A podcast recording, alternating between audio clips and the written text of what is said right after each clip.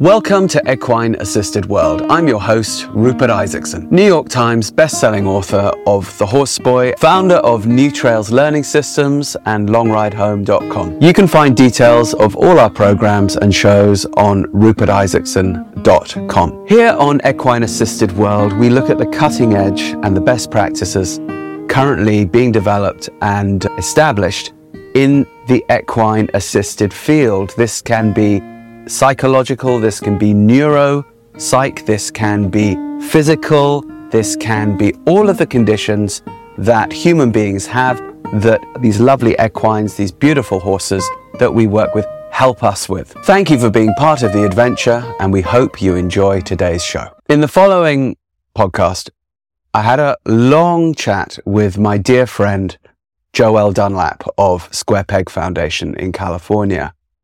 For those of you who don't know this amazing person, Joell, um, about 15 years ago, she founded an organization dedicated to the people that don't fit into mainstream society and how to help them learn skills and learn to thrive using horses. She was really one of the first people to pioneer this work. Now she works in the fields of autism, trauma, neuropsych, other types of mental health, and she has two facilities, one in Half Moon Bay, just south of San Francisco, and one in Sonoma, just east of San Francisco in the wine country. And she works all over the world and educates people all over the world in this amazing work. She combines neuroscience with really good classical horse training. She provides employment for people with neuropsychiatric conditions and she provides basically happiness and joy and the tools to thrive. So without further ado, let's find out how Joell Dunlap does this. Welcome to Equine Assisted World. This is the first one. Really? Uh, yeah, Cool. yeah. I have been wanting to do this for the longest time, and um, that's why I'm excited. Um, for about the last four or five years, I've just, I think, along with everyone else who's working in the field, has watched it suddenly go from a rather tight, perhaps overregulated, perhaps somewhat limited uh, field, and, and a rather factional field, to suddenly a really wide open field.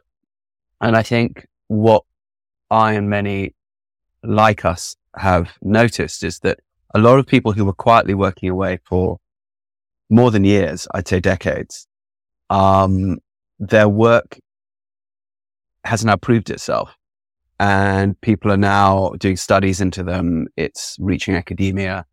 And so much of what was on the hippie margins has now, in about the last five years, come to the mainstream. But it's still a somewhat confusing world in that, well, there seems to be the equine assisted thing. There seems to be the neuropsych thing. There seems to be the physical disabilities thing and many others. And these seem to be existing still to some degree in their own galaxies. But there are a growing number of people out there who see the bigger picture. Hmm. And as we're realizing now, so many people have multiple diagnoses. So many people, they might have something physical, but they've got something neuropsychological going on. They could have trauma and something physical. Perhaps they've come back from a war zone and they're injured. They could have many multiple layers to a lesser or greater degree. And suddenly the, the technologies available seem to me to be rising to meet this challenge. And I would say that of the people that I have been watching over the past more than a decade be just consistently effective would be Joell Dunlap of Square Peg Foundation in California. So hmm. Joell, I've got you finally in front of me. I'm sitting in Germany. You're sitting there. Um, I want you to tell us who you are and what you do. And then I want to ask you a bunch of questions so that the listeners can get an insight into the multifaceted world that you work in and perhaps get some ideas about how they might explore this world as well. So who are you, Joell? Uh, I am the co-founder and executive director of Square Peg Foundation. We started in 2004 Um, and we called it Square Peg because we wanted to, we saw a real gap between people who wouldn't thrive in a traditional riding environment and people who also weren't going to fit in, um, in what at the time in 2004 was a therapeutic riding environment. And, um, we, we saw a, a, a bunch of people, um, who weren't going to be served well in either environment. Um, and of course, what found us in that space is autism um, over and over and over again. Um, but our first partner when we started Square Peg was a family homeless shelter in San Francisco in the Tenderloin in the roughest part of the city. And they had a really beautiful way of looking at the homeless issue um, that they wanted to create an environment of family rituals and joy and an experience through the eyes of the child so that the recidivism in autism or sorry in in in homelessness um, wasn't repeated generation after generation after generation. And that mentorship was so timely and so helpful to us because it helped us understand the importance of environment um, and the importance of changing the way somebody saw themselves. Um, and that was, that is a program called Raphael House Family Homeless Shelter. and when you think of a homeless shelter, you don't think of hopefulness and you don't think of sweetness. And here's a place where the children, they all read a bedtime story and then lit a candle and then sang their ways back to their rooms to go to bed and create these rituals of safety and of sweetness. Um, we learned a lot from them. So, so here we are in 2023. In 2018, um, we opened up our first satellite organization. So here we are. We've been operating for 16 years and loved what we were doing. Didn't know how it would scale. You know, this is Silicon Valley and everybody wants to talk about scalability of operations. And we didn't plan it this way. The story that I'll share, because I think it's, it's interesting just in talking about how things grow naturally. We had a woman working for us, Becca Knopf, um, very, very, very, very talented. And if I had a nickel, if you had a nickel for every resume of every college girl coming out of college who says, you know, I want to work for a Horseboy Foundation or I want to work for Square Peg, we could probably buy a pretty fancy latte. Um, but Becca sent that resume and showed up for her first day to volunteer. And within an hour, she was wearing a tutu and was back riding. Um, and we thought, okay, we have a keeper. So Becca also wanted to pursue excellence in being a competition dressage rider. So she worked for us four days a week. And then she commuted an hour and a half north um, up to Sonoma to ride with a, a Grand Prix dressage trainer a couple, well, actually three days a week. She was working seven days a week. And this woman was a, was a, a mentor to her personally and professionally. And that woman, Susan Palmer, um, went from diagnosis to gone from breast cancer in four months, four very brutal, short months. And it was devastating for Becca and for her barn community and certainly for her family. And so her widower came to Becca and said, look, I need you to take over the barn. I need you to run the barn for me. So she came to us crying and said, you know, I need to honor Susan and I need to quit working for Square Peg and I need to go and run Cadence Farm up in Sonoma. And we gave her our blessing and hugs and a going away party. And off she went. And about six weeks later, she called me and said, Can we have dinner? And I said, Well, of course. So she drives an hour and a half south and we order dinner. And she starts crying. She says, I don't want to run a dressage barn. And I said, Well, what do you want to do? She said, I, I want square peg. I need square peg in my life. And I said, Well, and this is a very Rupert esque um, answer. I said, Well, let's just turn Cadence Farm into a square peg satellite. And she said, Can we do that? And I said, I had no idea, but I have this napkin under my glass of wine, and I'm sure someone will lend us a pen. And we started penciling out or penning out how it would work. And that's, that's, that's how our, our satellite operation opened. So we did prove that we could scale it and we did prove that we could grow and that we could go into a new community and get the trust of the autism community there and, and start services. So, so you, uh, you've just said some things which for a lot of people in the, uh, equine therapy world would seem to be completely dissonant things. You said you've, mm. in this last couple of minutes, you've said homelessness. You've said, but family rituals of joy, safety and sweetness. You've said autism. You've said Grand Prix dressage. How do all these things come together, Joa? Pretty naturally, right? Talk us through it. Well, I think the important thing is is is joy and curiosity and exploration. Um, the best of dressage is just that, right? It's partnership and it's and it's joyfulness. And if it's not joyfulness, you certainly see it and you feel it. Um, and that connection that we seek with the horse when we seek excellence in, in horsemanship is always going to be about, about joy and curiosity and communication and ritual, right? Horses, they love a good ritual. They love to know what's coming. That's um, true. They love that predictability. And you certainly learn that in, in the autism world. If you can, if you can create a joyful place, but that it's so unpredictable, sometimes that's destabilizing.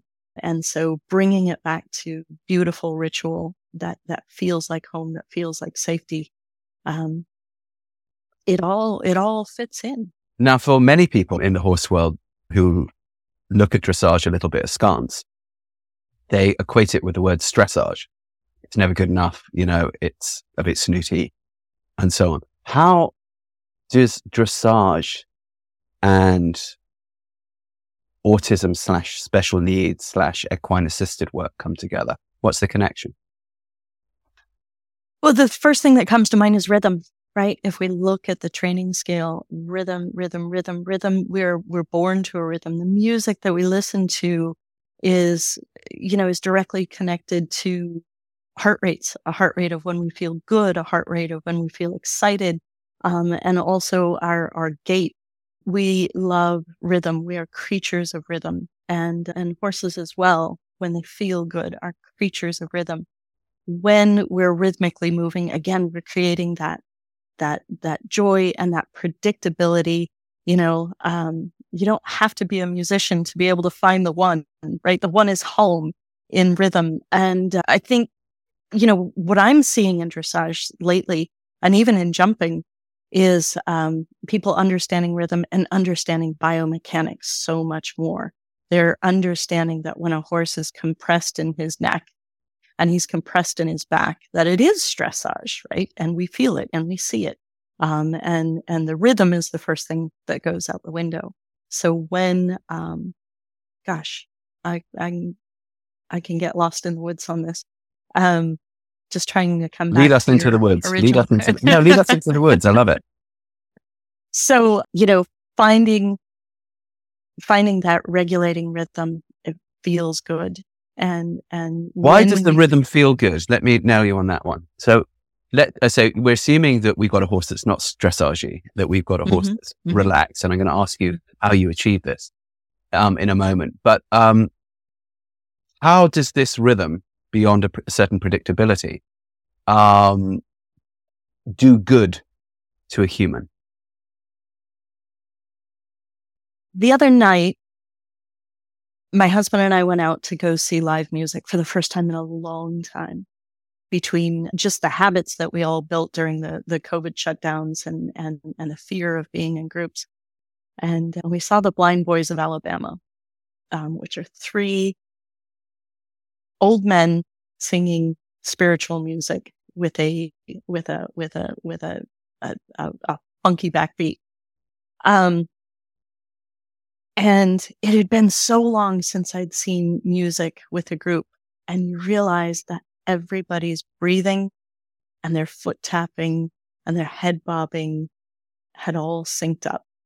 And you think about any healing tradition, any tribal tradition, it's all based around being in a circle and syncing up in rhythm generally through song and dance and drumming and whatever that takes. And that's the best of who we are. So why wouldn't we seek that for anybody who's feeling dysregulated? Why wouldn't we go there first?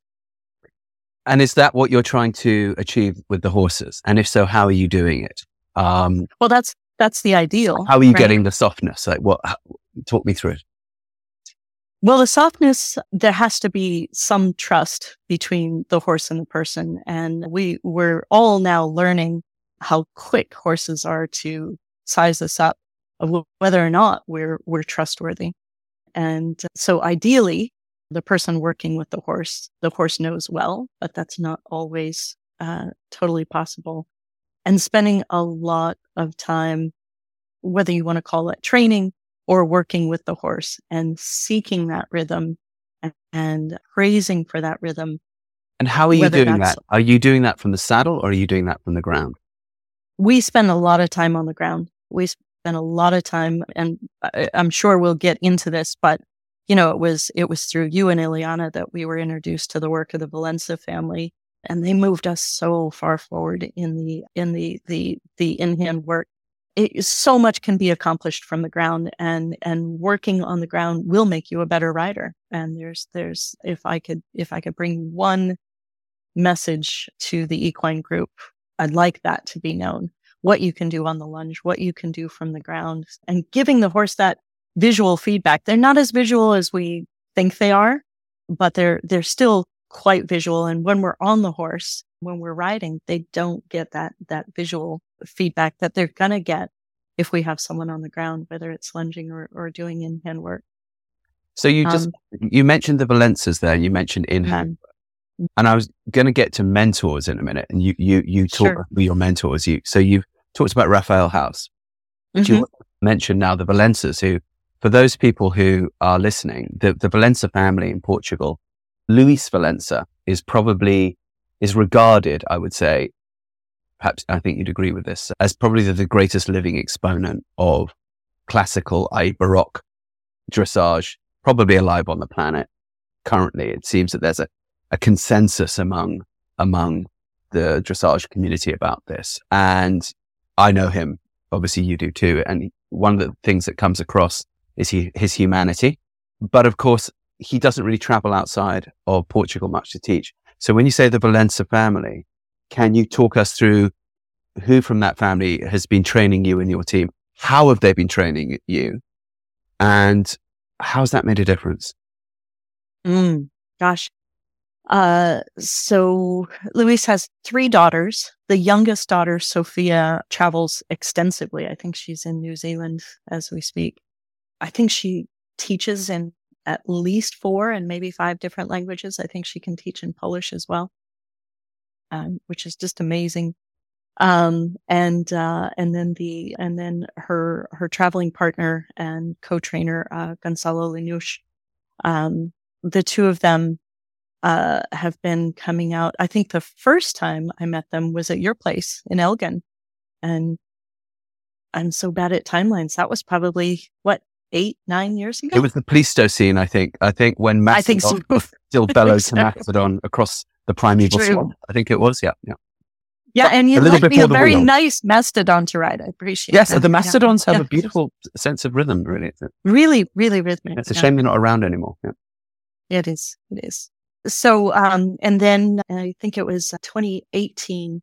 I was able to go to Portugal and spend a week um, at the Valenças, and and and we had two days of terrible, terrible, terrible rain and windstorms that were so bad, even in their, their covered school, there was water running down the hill and rushing. And, and here's, you know, Master Valença with a, a giant push broom and trying to, to, you know, move the water and it didn't work. And so, you know, in true Portuguese tradition, we all just went back to the house and ate lunch for hours and hours and hours, and which they were going to do anyway. But he was gracious enough to let me interview him for about three hours uh, until all of the batteries ran out um, and just spending that intimate time with him. The first question I asked him, just as kind of a warm up, was, you know, what did you have for breakfast? And he spins it into this philosophical, beautiful treatise on, on, on Baucher, um, what a what a joy, right? So yeah, that mentorship has been uh, such a gift. What would you say it's done? You say in terms of providing rhythm and mm. softness and a well-being through that, mm. uh, through for the for your the, the, people that you serve. What would you say mm-hmm. your horses? Mm-hmm. Well, and we haven't even touched on on um, Joell's particular brand of insanity. Um, oh, we're going horse- to believe me, oh, because people need to know your particular brand of insanity because they will go WTF, and I'll go yeah. So yeah, yeah. what? Let yeah. we'll go to the insanity in a minute. What's it done for this insane crew? Uh, they're sweet. They're sweet, sweet, sweet, and soft. Um, and these are horses that generally come in with not just tension, but some gnarly injuries, bone on bone injuries, um, muscle imbalances from their their their field of expertise and what they've been bred for hundreds of years to do. Um, they just get soft. Um, soft in the body, soft in the brain. In the, not like me, soft in the brain, but soft, you know what I mean. Soft in the yeah. Like I'm just digging a hole for myself.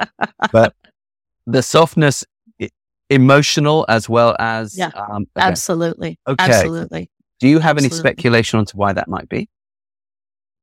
Uh, What's going on with this in hand work that creates this?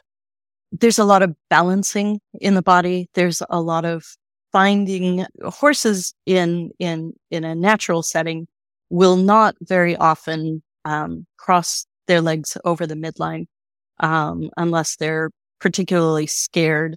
Um, but very often we find that when a horse with his hind legs steps underneath his center of gravity with one hind leg and moves and bends in his body, he starts deepening his breath. He starts to lengthen the outside of his body. He gets softer on the inside. Um, and then when we consistently reward that, he starts to seek it not just for his own self, but he seeks it in in pleasing you and you being part of that herd. Um, I've never ever seen anything. You know, it used to be that you would just put a horse on the end of a lunge line and run them until they're tired, and then you know he'll figure it out, which does work to an extent, and it worked for me for a long time. But to change that into the horse feeling at home in his body and knowing where all his feet are and and and and softening through his back before we put a rider on, softening through his jaw before anybody's holding a bit. Um, they just get sweet. And that's the word that just keeps coming up. So sweet from insane. Why are these horses coming insane? Where are they coming from? These horses that come to you? They're racehorses. Uh, yeah. So they're bred to be fast and there's nothing faster for, so, you know, a mile to five miles. so you are putting mm-hmm. autistic people mm-hmm. on off the track thoroughbreds. Mm-hmm. mm-hmm. Okay. Now, some people would say that's dangerous. Some people would say, mm-hmm. oh, you can't do that. Mm-hmm. You shouldn't do that. How can this work? Why is it working? Because it clearly is working because you've been around for 16 years. You've got another satellite here. Um, I know that you are now um, under the San Mateo County medical and mental health thing, which we're going to go to in a minute. Mm-hmm. So clearly, clearly, clearly, you're getting results. How can this be? Why isn't it dangerous? Because a lot, all the naysayers are going to say that's not something you should do. You shouldn't match up mm-hmm. raw thoroughbreds mm-hmm. like mm-hmm. with this mm-hmm. vulnerable mm-hmm. population. So talk us through how it works. One of the things about a thoroughbred is that he is born with humans in his life. Um, some of the baroque horses are not handled until they're three, four, five years old. A racehorse is, he's handled at conception. The rule is you cannot artificially inseminate for a racehorse. It has to be a live cover and it has to be witnessed and certified. So humans are there from that moment of, of conception. Um, and so, and, and the good ones, and good farms, um, the people handling the horses are experienced horse people. So a lot of them come quite trusting. Um, I don't think they would run if they didn't trust, um, because we ask them for everything, and sometimes it costs them everything. So that's one thing. You don't have to teach a thoroughbred to want to please or trust humans, um, because they they they come that way. They've also seen a lot of things at the track, right? Bicycles are not new to them. Big tractors are not new to them. Um, so they do you know, a four year old horse coming off the track has seen a lot of human things.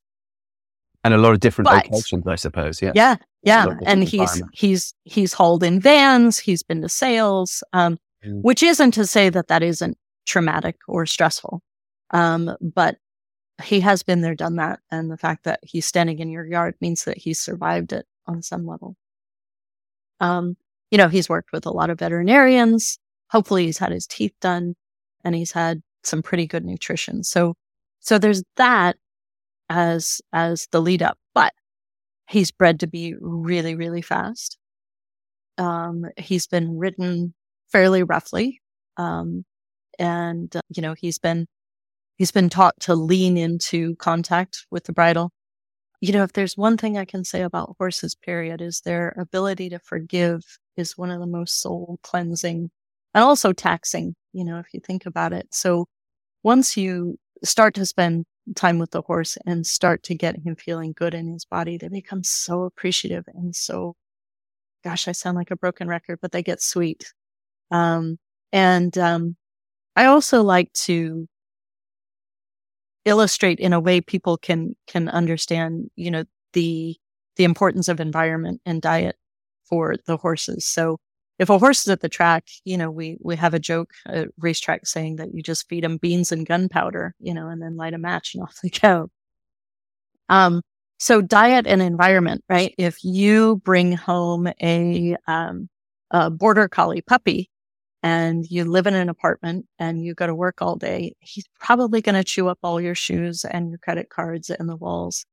Um, but if you live on a farm and he goes to work with you all day, and he's moving all the time and he's with other dogs, people are going to come to your house at dinner time and say, how come your dog is so well behaved? He just sleeps over in the corner. He doesn't bother anyone. Um, it's the same with the horses when you create the right environment and the right diet, um, which helps me and my staff too, because I still like to go fast, right? So it means that the thoroughbreds you have a reason to get them out and go find a good hill and have a proper gallop and and move around a little bit um, so that they can regulate, um, and that works for me too.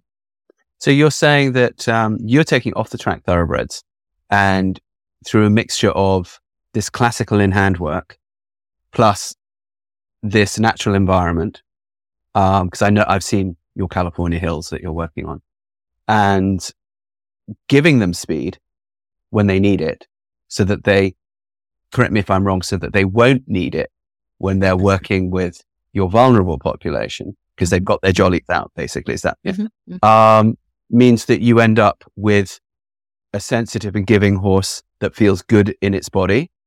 Mm-hmm. Um, there's a real beauty in what you're saying in terms of an animal that has been, if not broken, although some of them, are, as you say, come with injuries in service, now being rehabbed through this work that you do to then go back into service in a way that provides it itself with well-being.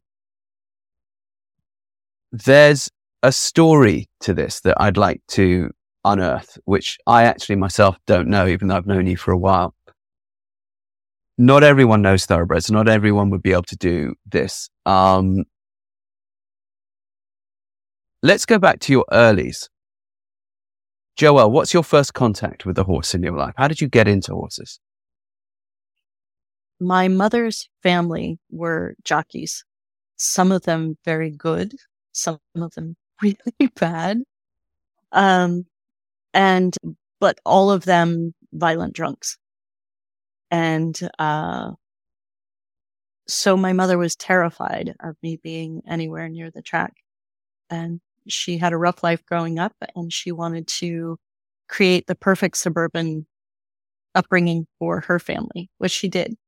Um, but it was always horses for me. And I can remember I was looking at your questions um, before I before I dialed up, and I can remember being like eight years old at the at the at the park pony ride, you know, where everybody else is three or four years old, and I'm eight, so I'm bigger than anyone, and I'm on this pony on a little track, and I am the happiest person on the planet. I just I can feel it in my body. I just it was just bubbles everywhere. And I was so happy. I just wanted to cry. And, you know, some squeaky little plasticky saddle that I'm sitting on on some poor little pony that's going round and round in circles. And, um, nothing had ever made me so happy. And, um, and so I just, whatever I needed to do to be around horses, I did, um, which included you know, working for lessons or there were, there were horses on the way to school in stables. And I remember stuffing sweatpants underneath my, my Catholic schoolgirl skirt and sneaking into the barn and sitting on their backs while they ate before school. Um, until I got discovered and there were nobody caught you. Calls yeah. to the police. Ah. Yeah. Well, eventually, eventually they did, but, um, you know, just being on them and smelling them and being with them mm. uh, was all I ever wanted. And uh, so by the time I was 18, I was galloping racehorses at the track, much to my mother's chagrin. Um, and that was my life for, uh, I guess, for the next 12 years. Yeah. Okay. Yeah. Now you, you, you, you said that you were galloping racehorses on the track from 18. Mm-hmm. I know your story and I think it would really help listeners to know your story because I think there's a link here into service and special needs. Something happened to you um, before that 18th birthday. Can you tell us that story? Sure. I was very unexpectedly a mom at 16. And, and this was uh, where, where, where in the US did that happen? Uh, in Sacramento, California. Okay. Yeah. And I was an athlete. My son's dad was also an athlete. Um, we were both swimmers. He was into cycling. I was, I was running track and cross country and we were training for triathlons. I somehow thought that that would, um, act as birth control. I don't know. That sounds like a 16 year old, you know, outlook. Yeah, yeah doesn't yeah, it? Yeah, yeah, yeah, yeah, yeah. So, um, but I was very, very, very lean.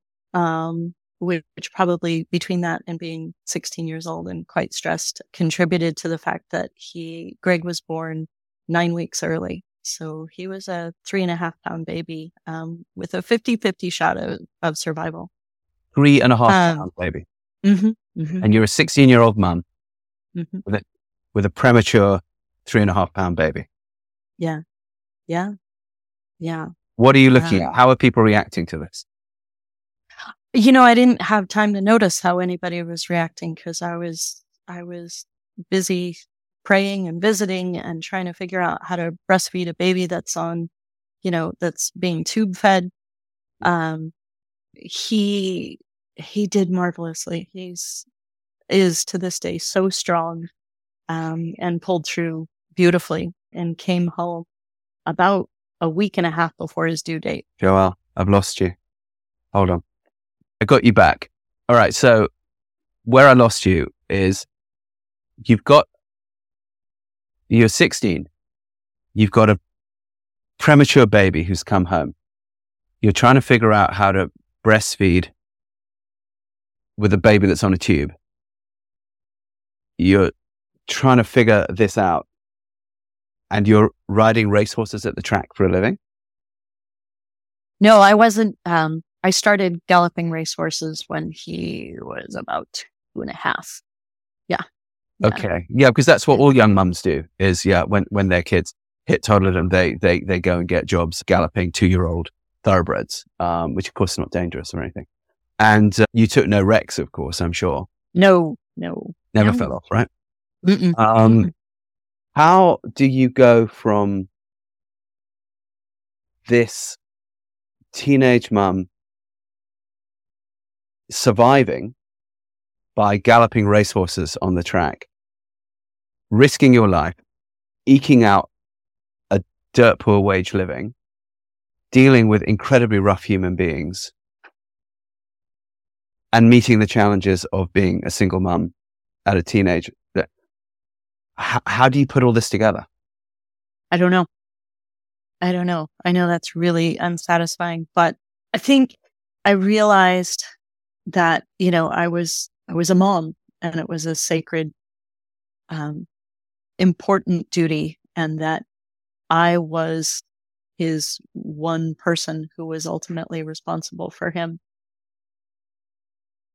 If I was dead inside, I'd have nothing to offer him. And I needed something that made me alive inside, and that was horses. And galloping racehorses is a way you get paid to have horses in your life. And you're done by 10 in the morning. Uh-huh. Um, you know, and so I could go to school. I could have another job. I could be with my son. So, you know, and in a, in a, in a way that's for better or for worse followed me through my life, trying to cram all these responsibilities in my life.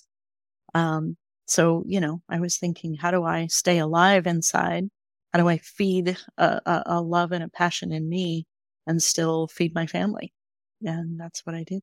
So you go from um, galloping racehorses on the track mm-hmm. as a single mum, figuring all this out. And a certain time later in your life, you enter the therapeutic world with neurodiverse people. What's the connection? There's a connection there. What happens in the course of those intervening years that connects you from it? Is there, is there something to do with what's going on with your child? What takes you there? My son had a really unique way of learning. School was easy for me. Um, I was always successful in school. Um, I was successful socially. Um, I was a mediocre athlete at whatever I tried. Um, for Greg, it was different. And I realized that it wasn't a lack of intelligence on his part. In fact, far from it. He had this spectacular curiosity to want to know how things worked. And he took things apart and he made terrible messes and he lit things on fire and he he he he just wanted to know and he had to touch it and he had to tear it up and he had to figure it out and when you are a highly active little boy um, in our school system with a very young distracted mom you're a problem you're a problem that's all there is to it and he was a problem and you know, I, I like to say that he hated school. I think school hated him. Mm. And that made me so angry that they just were missing this beautiful intelligence. And, um, at the time, uh, you know, the only resource that I had for learning anything about learning was the public library. And so here I am at, you know, now all of 20, 21, 22 years old with a, with a, with a child in elementary school who's already failing. Um, and you discover John Holt and unschooling and you start thinking, wait a minute. You mean brains aren't designed to sit still in a classroom and be shouted at for the next 13 years? Um, you know, and John Holt was a nut, but God, he was a, he was a brilliant nut. And then you start looking at Waldorf education, which, you know, how is a gallop girl um, going to afford a private Waldorf education? Here's these people talking about taking children out into gardens and growing their own food and and and and i start thinking no this is how he learns. He learns hands on and he learns by experiencing things. And as i'm learning this and as i'm watching him he's failing and he's failing and he's being labeled a problem and his behaviors are you know i how do you take a beautiful eight year old and have a depressed, angry child? And I got angry and I got protective and I didn't get angry or protected enough because I kept being told he just needs to sit down and shut up and do it. Um, and, and I just kept getting more curious. He taught me so much about learning and so often I would just have to pull him completely out of school because it was just torturous for everyone. And so here I am working, you know, two and three jobs at the time, still working at the racetrack. And, um, and I got to homeschool him on top of it. And then I just, I had to rely on other people to, you know, I had to build a village for him in how to learn. And the village that came together was not the one that I expected or even wanted. Uh, at the racetrack, the, they're all union jobs and the security guards are union cops.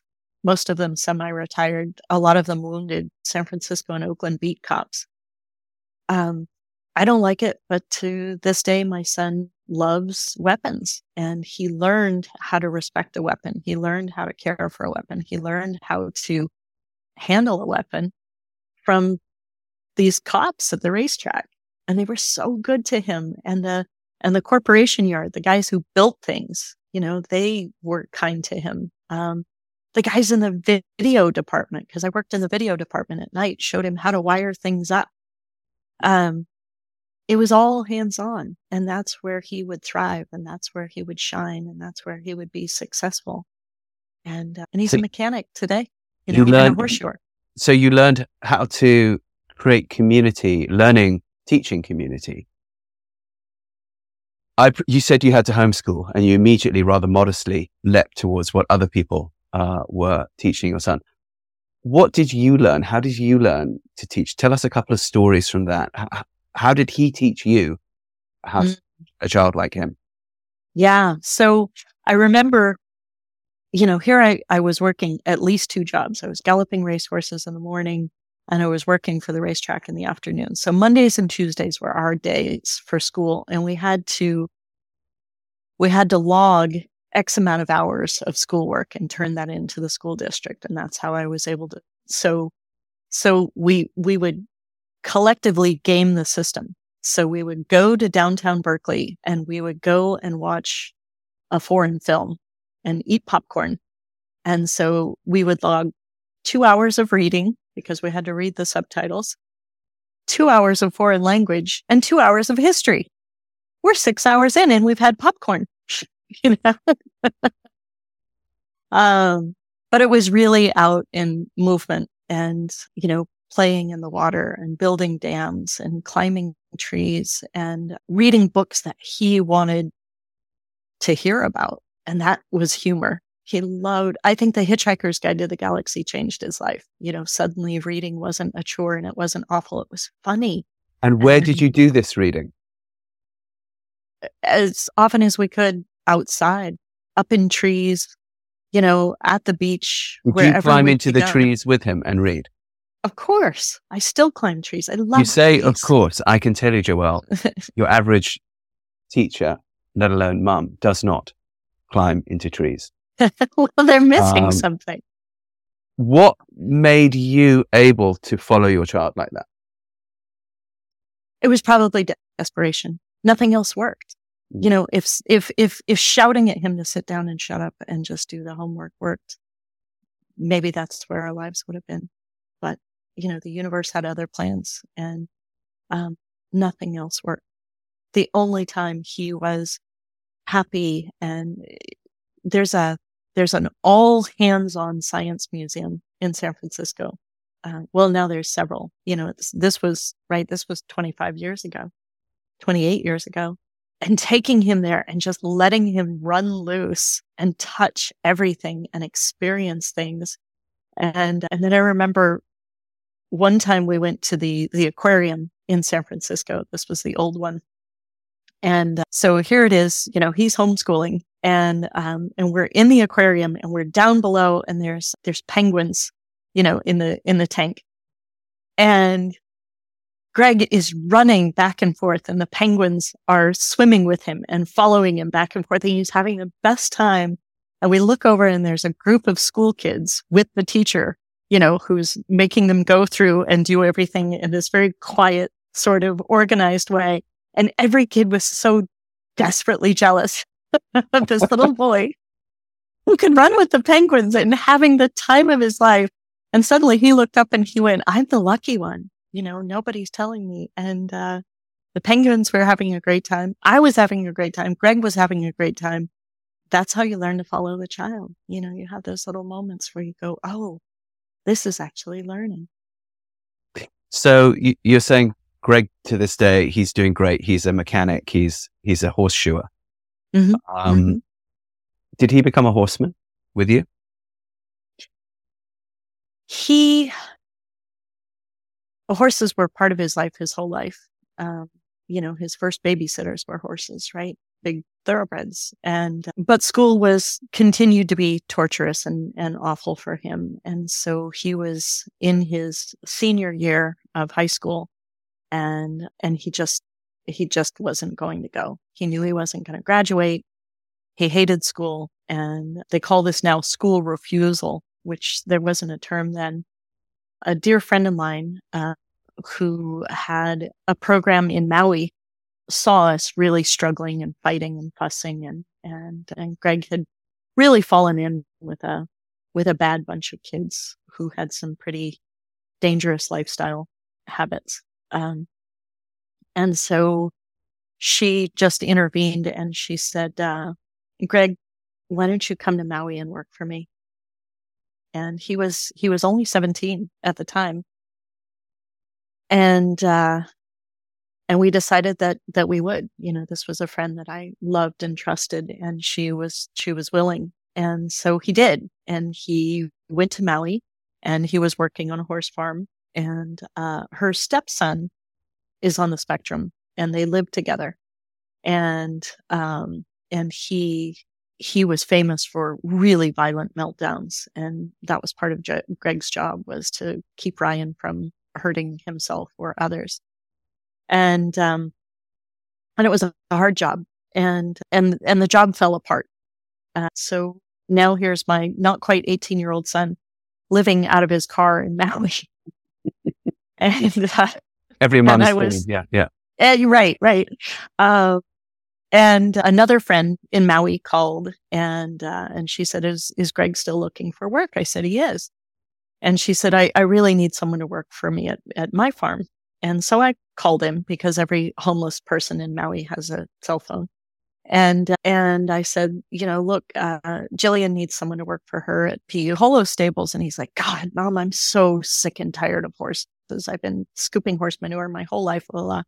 And I said, look, I, I understand it's not a career move, but it's a roof over your head and it's a hot meal tonight. So just, just give it a go.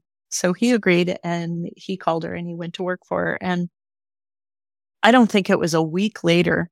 She eh, was an avid polo player and the Maui Polo Club, I think is the oldest continually operating polo club in the United States. It's a, it's a big scene. So she goes out into the um, first game of the season, and um, somebody rides by her the opposite direction, catches her stirrup, and turns her leg completely around the other direction. A really, really violent break.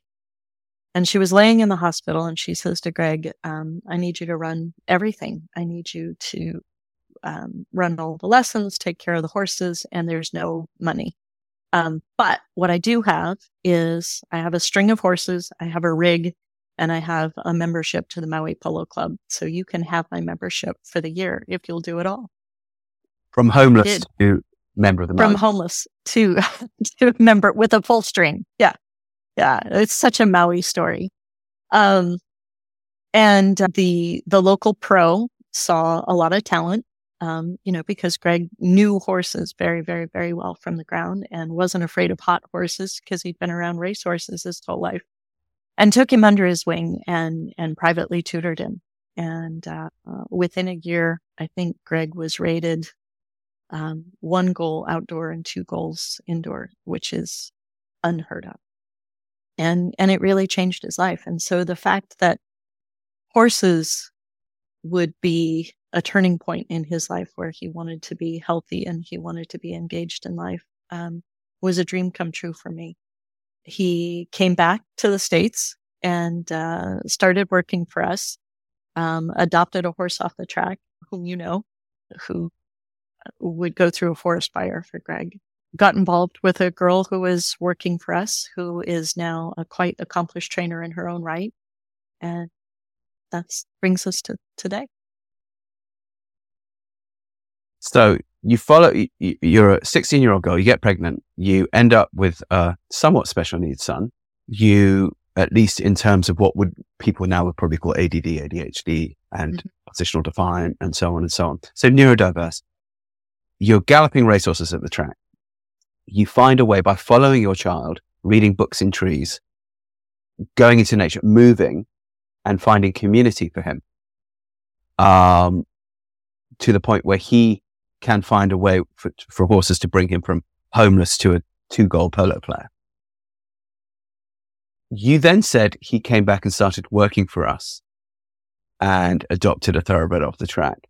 Somewhere in there, you went from single mum galloping racehorses on the track to having a program taking off the track thoroughbreds and using them therapeutically.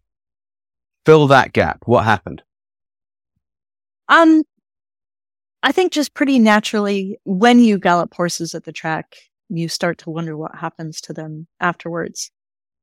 Um, and then you start placing them, um, which is a great excuse to do a little competing.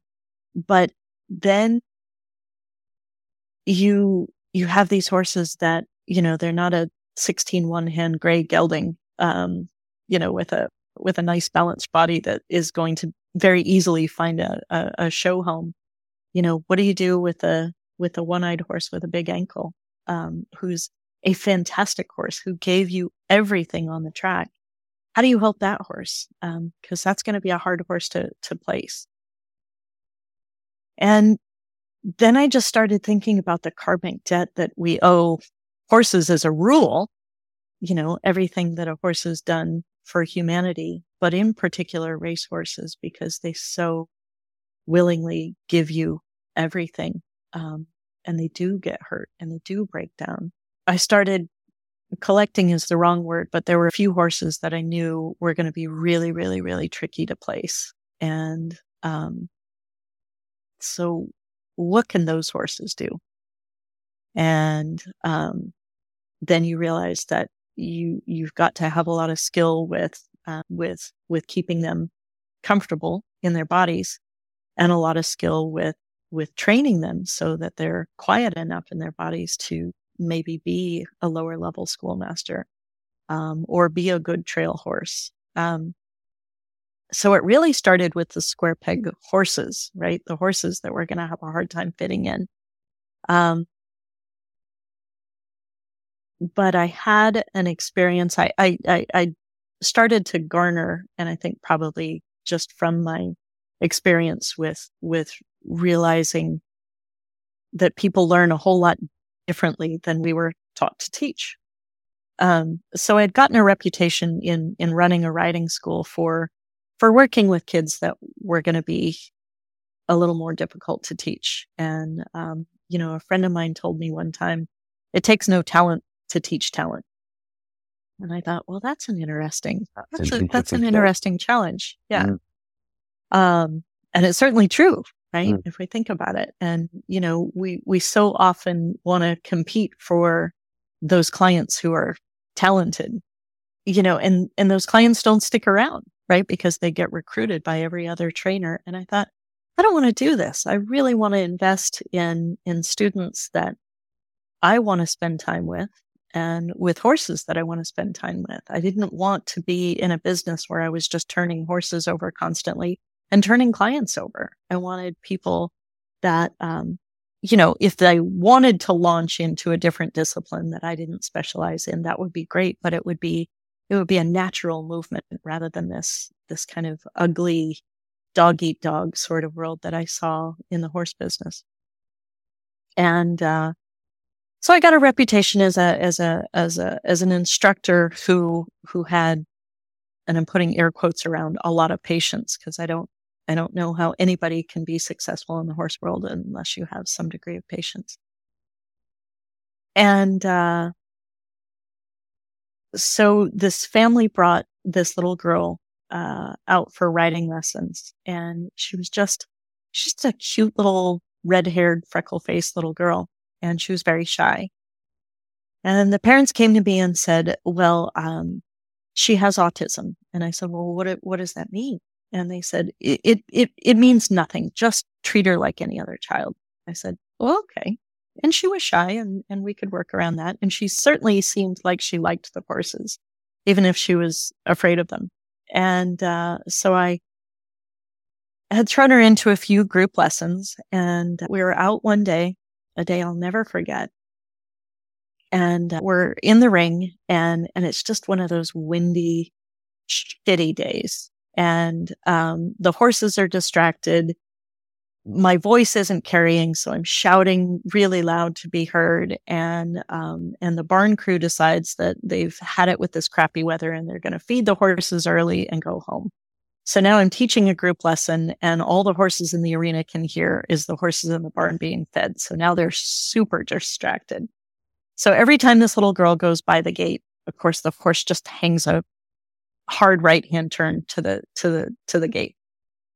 So I do what every riding instructor since the dawn of time says to do. And I shout at her to hold her left rein. And the horse ducks to the gate. So we go around again. And of course, the horse ducks to the gate. So I did what I was supposed to do, I thought, and that is shout more loudly to hold the left rein. Um, so this goes on and it's just getting awful. And I'm doing my best. I'm shouting so loud that obviously anybody could understand. All you have to do is hold the damn left rein. So I go marching over. Languages in schools too, right? Yeah. It's true. It's true. Yeah. yeah. Shout louder. Yeah.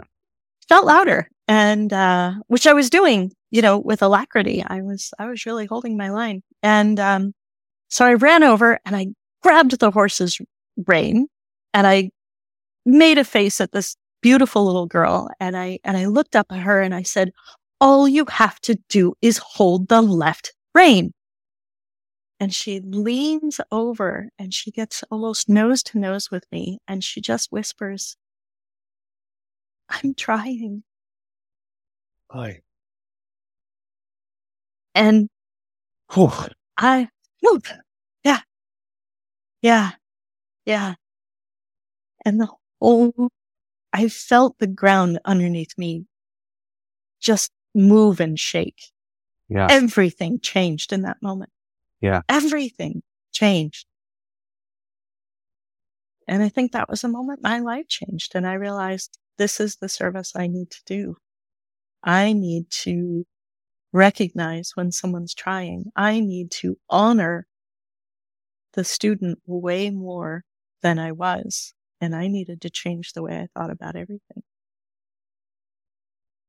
Yeah. Now, Joell, hats off because not every riding instructor would have listened. Mm. What made you listen? I don't know, but it was so profound. It was such a physical experience. Um, and I realized that I'm not teaching any, I I don't believe, and I've thought about this a lot since then. I don't believe that anyone has ever taught anyone anything. I think we learn when we decide to learn.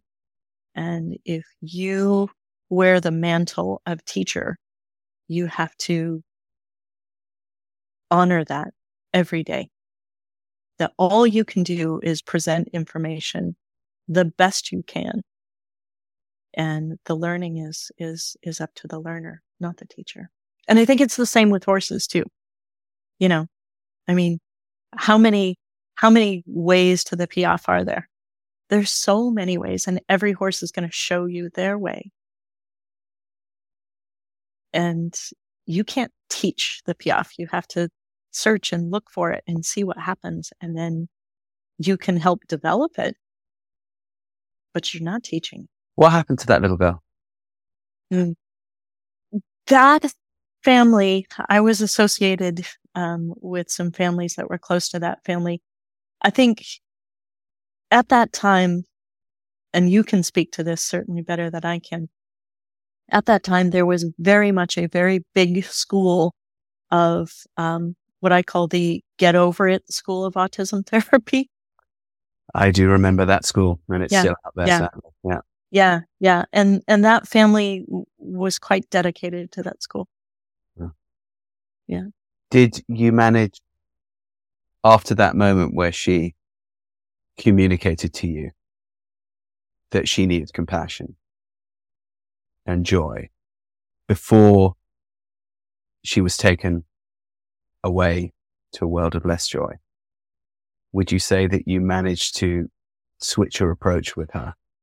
Yeah. And Yeah. how? How did you do it? What did you do? What did you change? Well, the first thing I did is I told uh, I told the parents that I I only wanted to work one on one.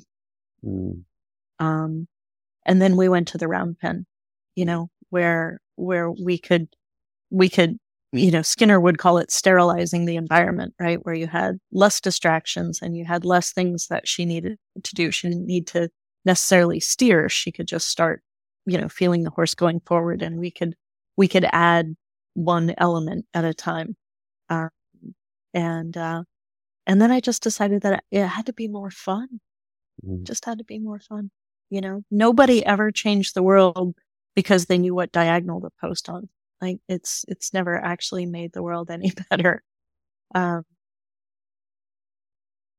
uh, but you know, that was, that was early on, but it How did, was, it was did, definitely before we go, because it's a really interesting point because the, the, the listeners don't know where you've gotten to now. We will get there because it's worth hanging with this, anyone who's listening, because Joell's program is for sure, uh,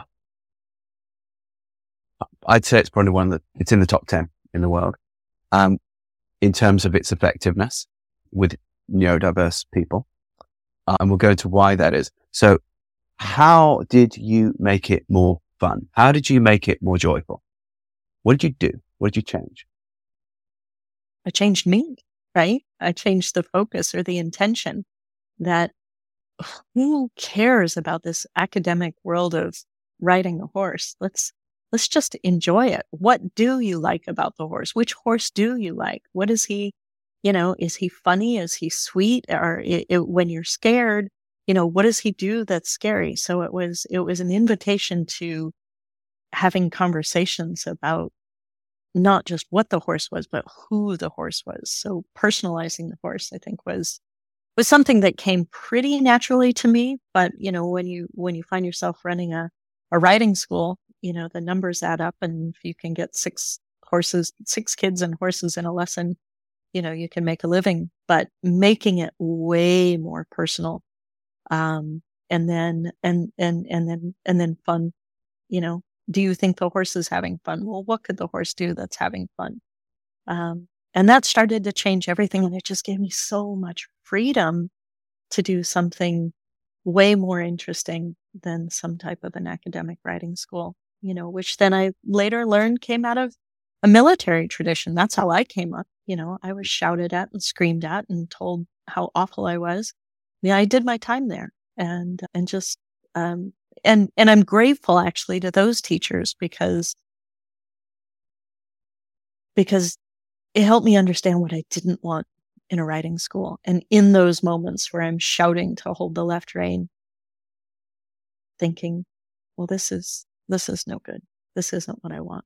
So before we move on from where this girl changed you to where you are now, um, which is a, an impressive uh, climb, does a memory stand out from this girl before she left your life, where it did become fun, where it, where it, where, that- where it became healing? Mm, hmm Well, what happened was um, because I'd been quite a bit more successful with this with this girl. Autism families just started coming in, um, and some of whom are still in my life, and that was twenty some odd years ago. Uh, yeah, uh, and so it became one of the few places that she could go where she felt successful, and that that was healing for her. It was healing for me. You know, any teacher who hears that and who doesn't get really turned on by that and say, wow, somebody who, somebody really wants to be here. This is the place they'd rather be than anywhere else. So, and this mm-hmm. girl learned how to operate your off the track thoroughbreds. Mm-hmm. Mm-hmm. mm-hmm. That's not too shabby. Yeah. Yeah. Now, this is you running a small survival riding school. Suddenly you're getting overwhelmed with people, with children with autism because mm-hmm. you did well with this autistic girl. Mm-hmm. mm-hmm. Um, I know that you, uh, have several methods that you use. I know that you use Horse Boy method. I know that you use movement method. I know that you train horses in hand with the Valenças, old classical Baroque. What are your go-to methods? And what are not your go-to methods? Basically, what is square peg? Yeah. You know, method is such a tricky word, right? Because it seems restrictive. I yes. like to think of it, and I think you and I have had long conversations about this, that the thing that really excited me about Horse Boy was that it was a framework. I felt like it gave me a set of principles that I could hang flesh and muscles and clothes and jewelry off of. Um,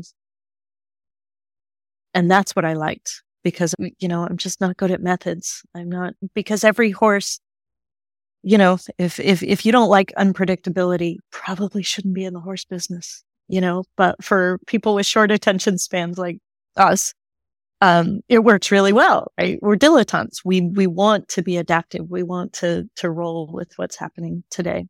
Um, and, and when you've got rigidity, right, that's going to break. Um, and so having the flexibility of a framework, which one of those big portions of the framework, like the, the, the encompassing bit is joy. You know, certainly self advocacy is our North Star, but what propels that is is joy and fun. And if it's not fun um, there's a million other things and therapies and activities that most of our families are participating in that aren't based in fun. Yeah. Um and and we know the brain science now that it pays off. It pays off. And like i said if sitting around and shouting at people worked better maybe i'd do it but all things being equal let's have fun and so there's a lot of silliness around here. There's a lot of creativity and self expression. There's a lot of costuming and dressing up around here. There's a lot of music, you know, um, and it's so great to, you know, the technology that we have now with Bluetooth speakers that we can put on a, on a, on a saddle and clip to it. Uh, and if you can't do that, you know, um, we've got a horse that plays the ukulele. I don't know. Have you seen those videos? Uh, yeah. I have not seen those videos. Oh, I think I would okay. like to see those videos. Yeah. yeah, you should see those I videos. Our listeners would probably like to see those videos. Your horse is playing. Yeah. Anyone? Yeah. All in favor say aye. Yeah, that's a resounding aye. Okay. he's, he's got chops. Yeah. Okay. Yeah. Yeah. yeah. He's got chops. Um, and so, you know, and then we start giggling around with whether or not we should, you know, we've got horses that love to pick things up and shake them. So we, we're, we've got to start a band. Um, so we, yeah, but you say that you uh, don't like methods, but you also said you know the neuroscience to it now. Yeah. Yeah. Um, and I also see you diligently following the old master system of training horses with the lunge, with the in hand work, and then the assisted in hand work in the manner of the old masters, which clearly is getting great results with these horses, both from the horse's point of view and from the kid's point of view. So there seems to be, to me, an interesting mix there of freedom and free expression mixed with hard science, mixed with humbling yourself to a, an ancient tradition that works. And somehow in the midst of all those three apparently contradictory things, the square peg delivers up what? Sweetness. I know but it's, it's what it Yeah. comes down to. It's sweetness. Um, the horse feels good. The people are feeling good. The parents, you know, a, a, as a parent, there's nothing sweeter than the sound of your child laughing and enjoying themselves. And what is the Um, child learning? What are they learning while they're in this sweet state? Give me some examples. Well, we want to focus on what they want to learn. And a lot of it is self expression. A lot of it is self expression. And I think, you know, what we hear, if you give the child the opportunity to share their interests, they're reinforcing things that they're struggling to learn. We had, uh, uh during COVID, uh, and we've got a little video of it somewhere. We had, we had one girl dress herself up as a, a bottle of hand sanitizer and then and then uh, uh, uh, and then she painted the coronavirus molecule on um, on a horse, and then she bathed him, right? And so that was her way of washing away the coronavirus and being part of the cure, and no longer, you know, part of being scared. Um, it's pretty out of the box, pretty weird. Right up there with a horse playing ukulele. Okay. So, um, I, let's say I bring my child to you Mhm. and I say, um, okay, it's clear that you can get communication going. I have a child that doesn't want to communicate. Now I want to take it further. I'd like Mhm. my child to get comfortable with maths. They don't seem to Mhm. enjoy maths. What's your approach to that? What, what are you doing? Well, I mean, first we have to figure out what the math level of the of the learner is, um, and also remember music is math, right? We Right. can we we've got we've got we've got eight counts, and you can factor that into you know four sets of two, two sets of four, eight ones, one eight, you know, and infinite uh, and unending numbers of zeros, and and playing playing with the rhythm of the horse and and music. That's one easy one. That's one of my favorite ones, and also reminding um, reminding parents that listening to music is math, enjoying music is math, dance is math. Um, I think. Do you remember? Um, we were in Thailand and there was a there was a boy playing guitar, and his mother was so upset, and he was he was a he was self taught from YouTube videos, and his mother was incensed that he wasn't learning math, you know, and helping him understand.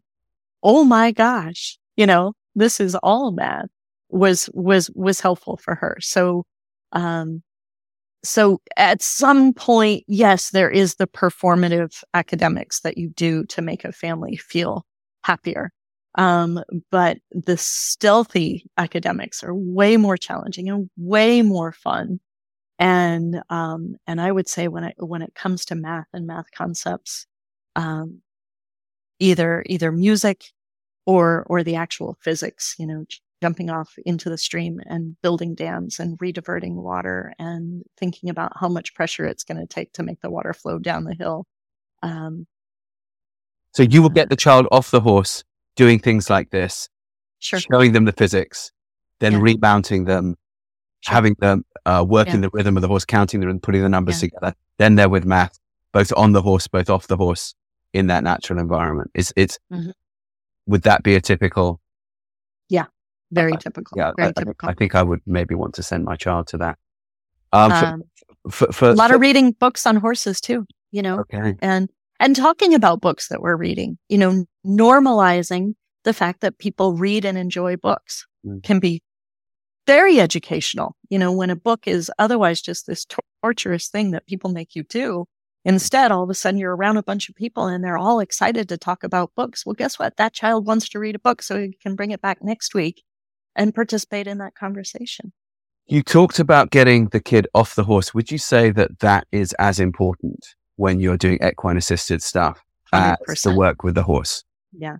Anytime you get attached to how much time or what percentage of the time the person spends on the horse, um, you've already you've already lost.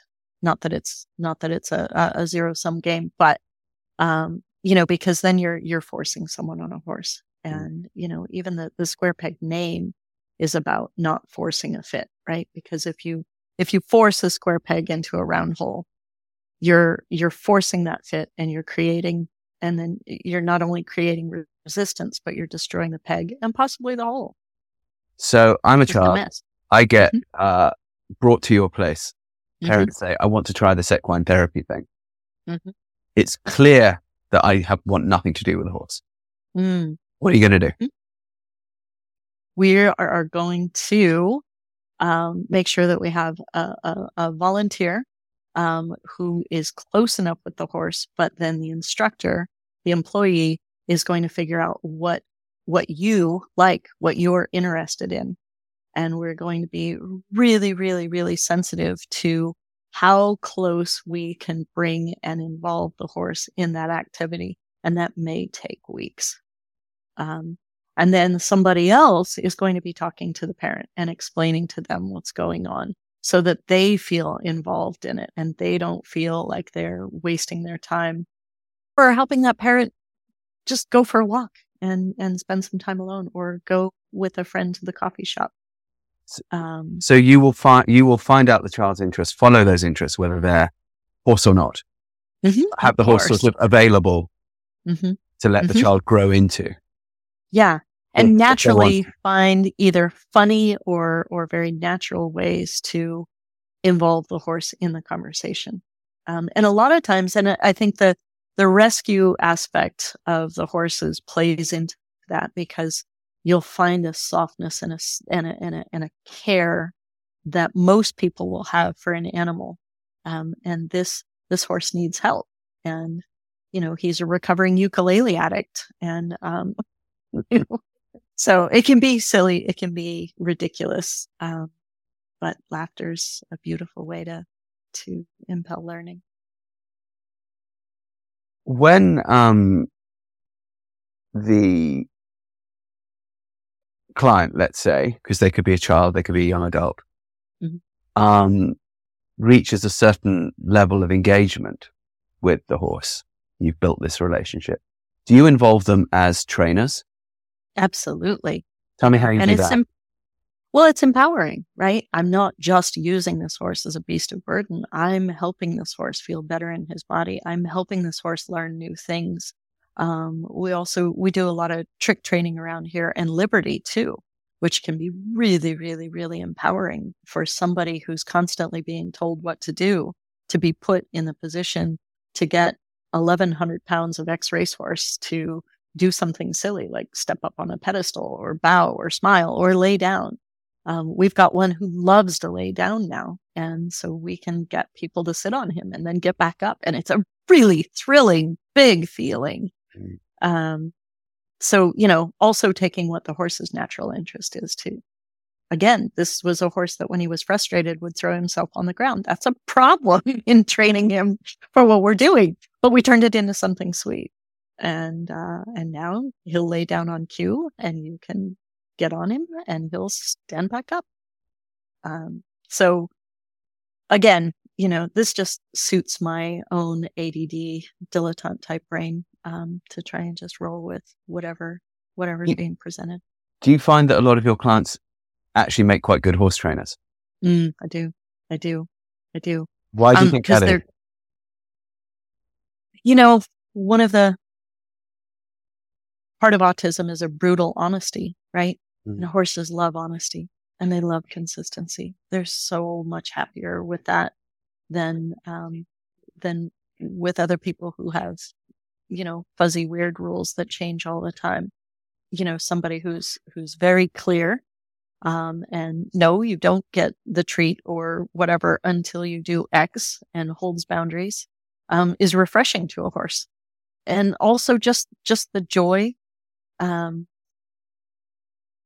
you know, it feels good when the horse does these groovy, fun things and, and we can play around and say, look, you know, this is a bullfighting move and this is how a bullfighting horse feels. And now you feel him dancing. Um, and, and then you'll find that, that, you know, the, the people that we serve start asking for it. Well, he feels a little sticky today. Can we do the bullfighting stuff? You know, nobody wants to kick a horse around in circles. And we all have horses that some days just don't want to do it. So when he gets in that flowy feel, feels good. Mm. Feels good. Yeah, there's no joy in just brutalizing horse in the rib cage. Given that the horse world can be a pretty rough world, um, obviously the racetrack, obviously the sport world, but also, you know, the riding teacher world, as you say, it comes from the military, so it's shouting at people and so on, um, unless they go through an evolution like yours. Um, within the therapy world and the equine assisted world, what would you, what changes would you like to see? What would you like to see more of?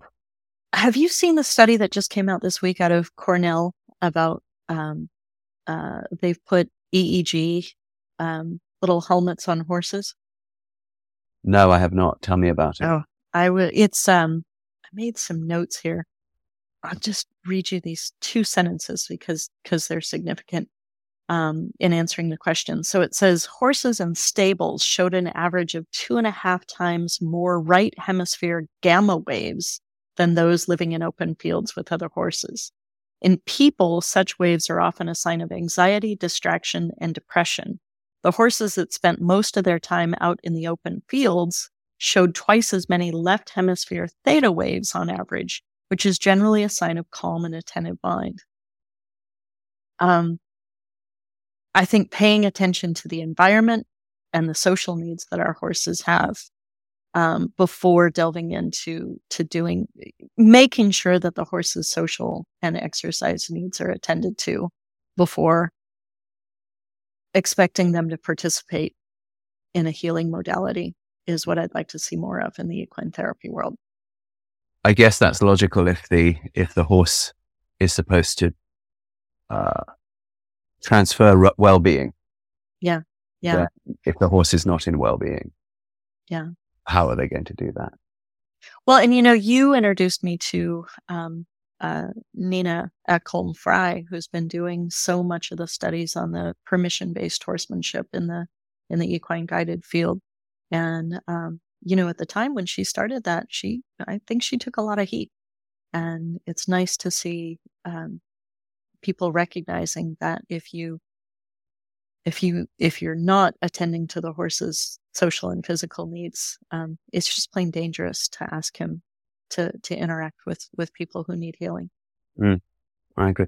You know we were talking about brain science earlier too for, for those um, listeners who don't know.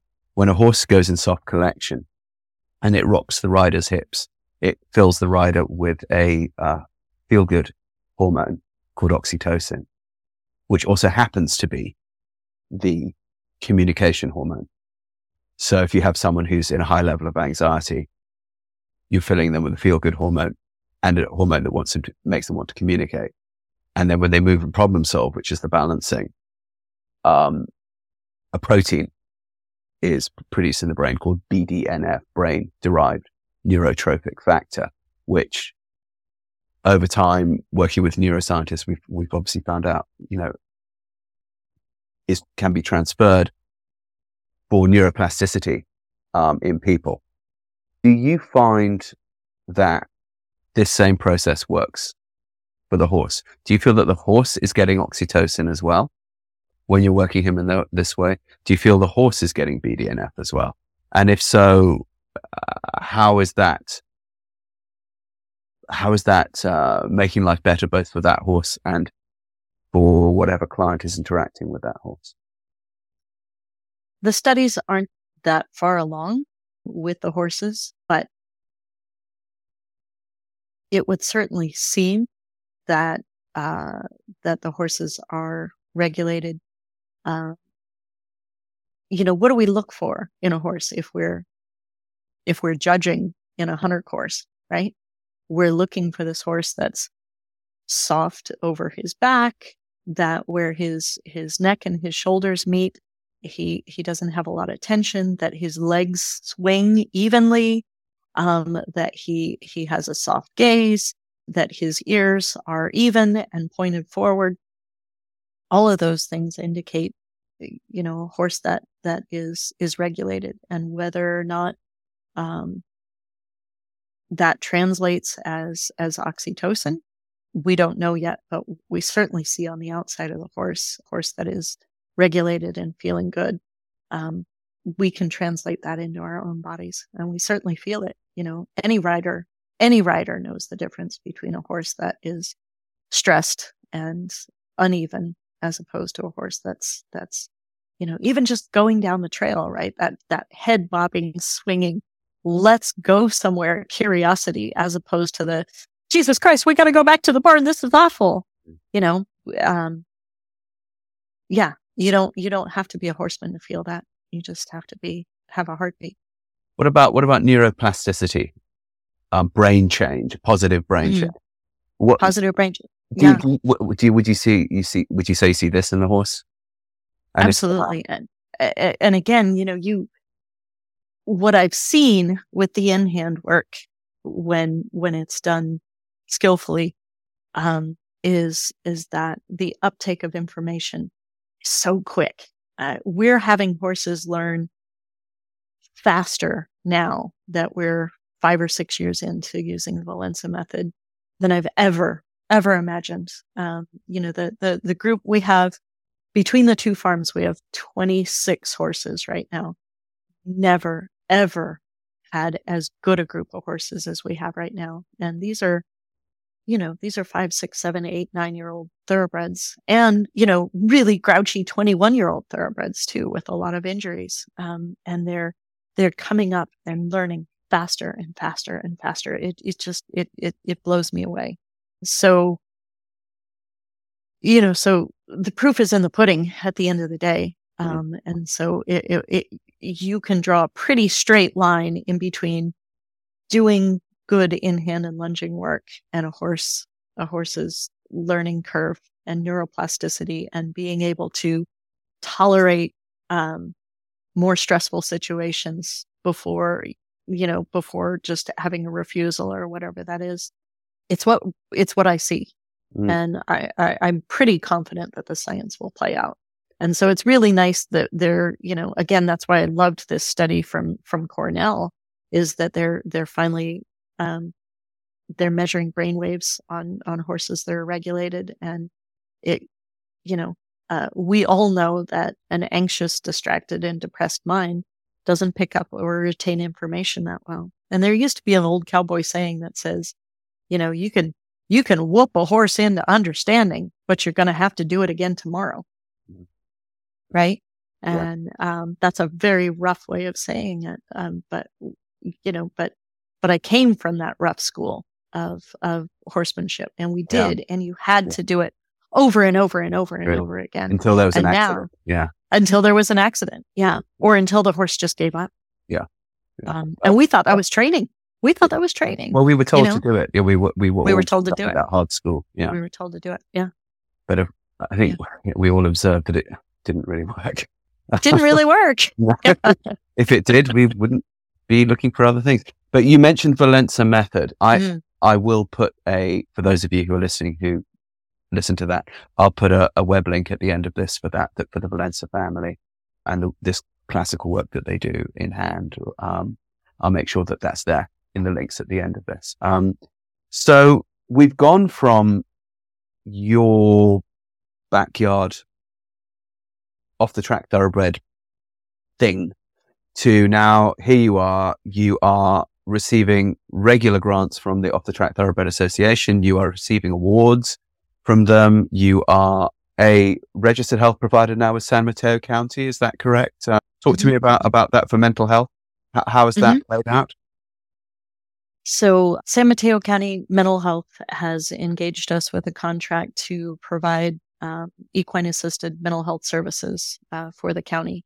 So what we did was we did a series of retreats for the mental health providers where we actually brought them out for a full day long sensory based day of helping them build resilience skills. And at the end of the day, um, we did what, what in horseboy work we called sensory work, which was putting them on the horses body to body in different positions that, of course, the children have shown us and getting them a feeling of being supported and up on the horses in these in these very vulnerable positions. And for a lot of people a significant amount it's a really emotional experience. And people who have been around horses our whole lives and grew up around horses um, it doesn't feel that special to us because that's how we spent time on our ponies you know laying backwards on our pony out in the field and if we rolled off, you know, you rolled into the grass and you giggled and you laughed and you dropped your book or, um, you know, we would sit two or three on a horse and, you know, somebody's up on his neck and somebody's, uh, but for people who aren't around horses, this is, this is life changing. Mm. Uh, and so to give them that experience and then we we set it up with the therapist where they have the opportunity to either come with their client or whether they send the client here and we're supporting the, the therapeutic goals for that person. And uh, we ended up doing a lot of intense services for a youth program that's kind of a quasi, um, it's kind of the space between foster placement and juvenile detention facility. These are kids that kind of are in that space in between. And it's a residential program. And, uh, and we're seeing those kids come out um, two and three times a week, and they're now volunteering with us too. And they have been really, really, really good in working with our autism families. Um, so it's been a really nice integration. We're also working on piloting a program for the San Mateo County Department of Education to do resilience workshops, including the somatic stuff um, for for teachers experiencing burnout. So pretty exciting stuff. So this is mental health beyond autism and this mm-hmm. mental health of mental health care providers in a weird way, like in hand work for yeah. the horse, in hand, in brain work for yeah. the, for yeah. the, for the, for the carers. Um, you, how do you deal with burnout, Joell? I mean, you were a, a stressed out single mum. You were a teenage stressed out single mum, galloping racehorses on the track, risking your life. You had to start a whole organization from scratch. You have built it now to one of the biggest, um, you know, equine uh, facilities in, in, certainly in California, and you're right there in Silicon Valley. You've got two locations now. Um, I know that there's another rather cool location coming up, which I hope you'll tell us. How, I've seen you. I, I, I know the intensity of this work and everything that goes into it, the horse training, not to mention the fundraising, not to mention the money. Blah, blah, blah. How do you yourself deal with burnout? What's your, what's your advice for the people in this field, Ray burnout? I think doing something creative outside of, of whether it's you know, horses still turn me on. I'm so lucky that way. But, you know, I have times where I need a break. And, but, uh, but writing, even journaling is a creative endeavor that, that helps cooking. I love cooking. It's a creative challenge. And I've gotten quite into cold water sea swimming here, which I really, really, really, really enjoy. Um, but I'm so lucky to do what I love doing. And, and I have a pretty strong meditation practice too. Talk to me about the creative writing. Well, I finally finished a novel. I've got, um, I've got a, a screenplay sketched out that just needs all of the bells and whistles hung on it. And that's a, that's a, that's a, a creative form that I never expected that I was to and it and it just came. So it's kind of fun. And if it turns into nothing, who cares? I'm I'm enjoying the process. And and I'm working on a on a book that is the square peg story that Trafalgar Square has given me a handshake deal for that said that they would love first option on that. And and I'm about sixty thousand words in, so I've got a pretty good go at a first draft. Yeah. I don't know where you find the time. Um, Tell us about the novel. What's it about? Can we buy it? Can we read it? Sure, sure. You can buy it as a uh, Kindle at a damnfinehand.com. Is that the name of the book? Uh, that is the name of the book. A damn fine hand. What's it about? That's great. Man. It's, it's, It is a fun time. What's the story? What's it about? The story is, uh, it is, it's a, a fictional telling of, uh, it's, it's really, it's the girl and horse story, right? It's, which has been told over and over again, but, um, it started as a short story where I was really fascinated by thinking about Black Beauty as a story. Black Beauty was the first time anybody told a story from the animal's point of view. And Black Beauty launched the movement that created the, the SPCA. Mm. So a story really can change the world. And that story did. And I thought, just as a creative exercise, I wanted to see what would happen if I got in the mind of a horse and took him through the journey of going from the racetrack to the slaughter pipeline. Mm. And um, what a lot of people don't understand is uh, I, I very much appreciate the, the the efforts of the Humane Society, but what Humane Society did about ten years ago was that they outlawed slaughter in the United States, which sounds like a, a real win. What it did was that it forced the slaughter to go across the border to Mexico and Canada and the transport of animals across those borders is unregulated and the slaughterhouses are unregulated. And it unfortunately created a pipeline of suffering that is spectacular. So, you know, if you're signing a petition, read the whole petition. Not that I'm advocating that we need slaughterhouses or that we need to slaughter horses. Um, but, you know, if we're if we're euthanizing horses, which any horseman has to do, we just we have to think about the compassionate way to do it rather than kicking the can down the road.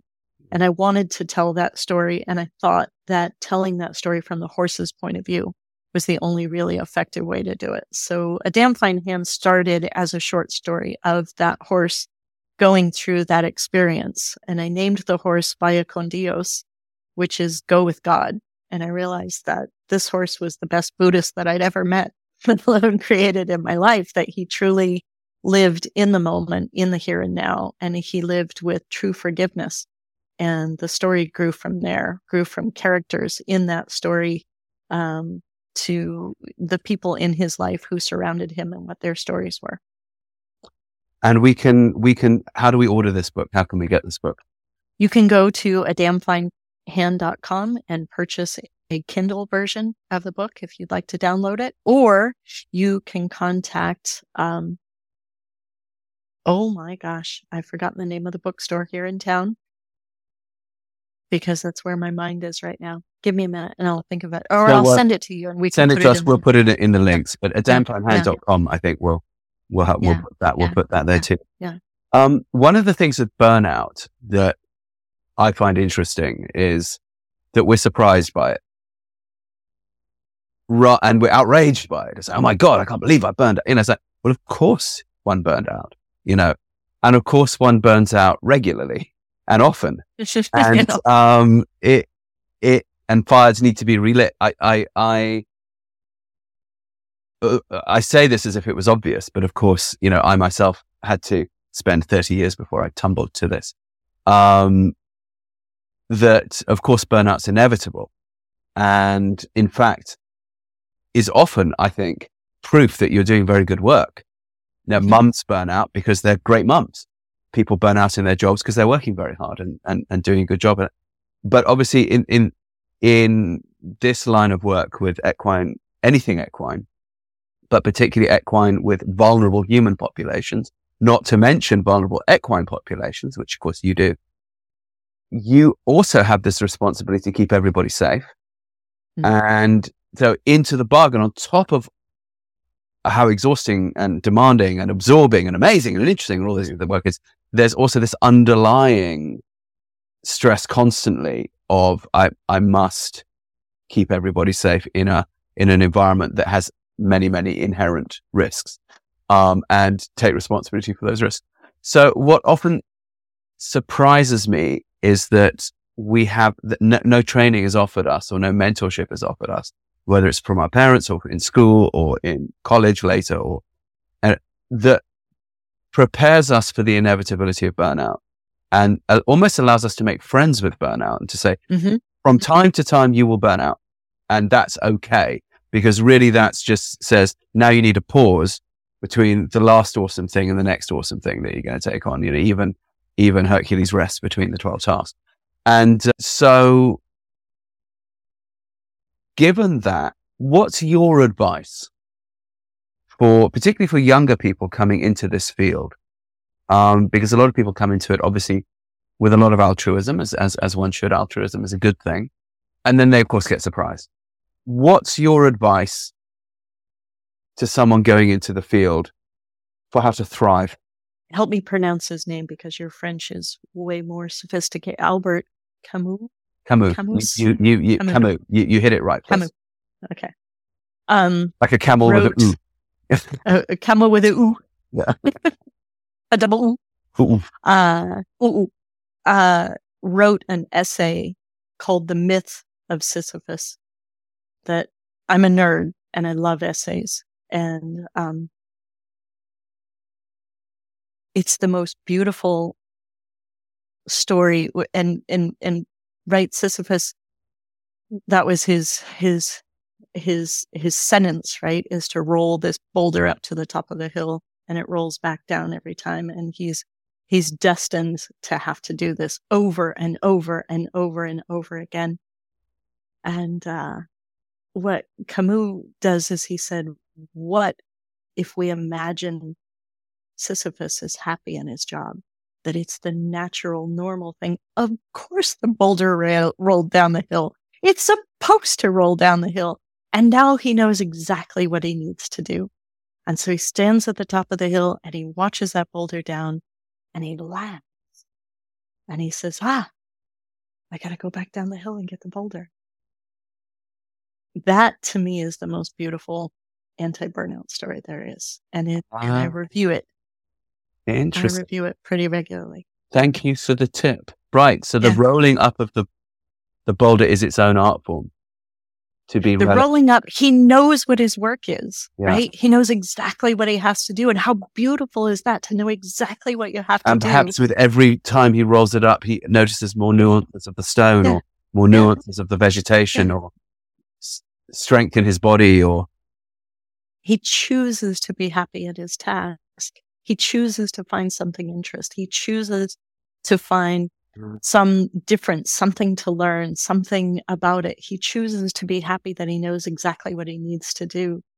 He has a choice and he What chooses happiness. a lovely, lovely metaphor. I'm so going to steal it. Yeah. Um, yeah, because enjoy it. Thank you. Because the, you know, obviously in all of our line of work, we're dealing with burnout, whether it's ourselves or the people we're working with or workshops we're giving or, you know, blah, even with horses. Um, but yes, it's true. We do not stop to consider. Thank you for bringing this to our attention. We do not stop to consider that the beauty of starting again from scratch hmm every time. Um, like I know this as a writer. When I write a new book, it really doesn't matter how many books I've written. It doesn't matter if they were successful. That, that you are starting from the beginning every time. And there's this feeling of, oh, I thought I knew how to write. And now it's like, ah, it feels like rolling a boulder uphill. Um, interestingly, I do not have that reaction when I'm starting new horses. I always have that thing of, oh, here I go again. Interesting. You know, But what I've had to learn to do with writing is to say to myself when it feels Sisyphe, Sisyphe, Sisyphe, Sisyphe, Sisyphean, uh. Sisyphe- Sisyphean, very Sisyphean with the Camus. Sisyphean with the Camus, The Camus- camels with an U. When it feels that way, um, it's just to put one, I call it putting one word in front of the other and saying, well, Mhm. this may be rubbish now, but it will not become good until it exists. So let it exist as rubbish and then I can make it good later.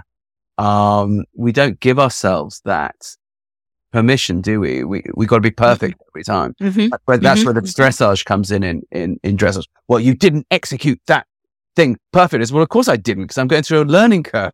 You know, how, how could I, how could I possibly, you know, um, and by the way, I never will actually. I'd like to move in that direction, but none of us will ever achieve perfection.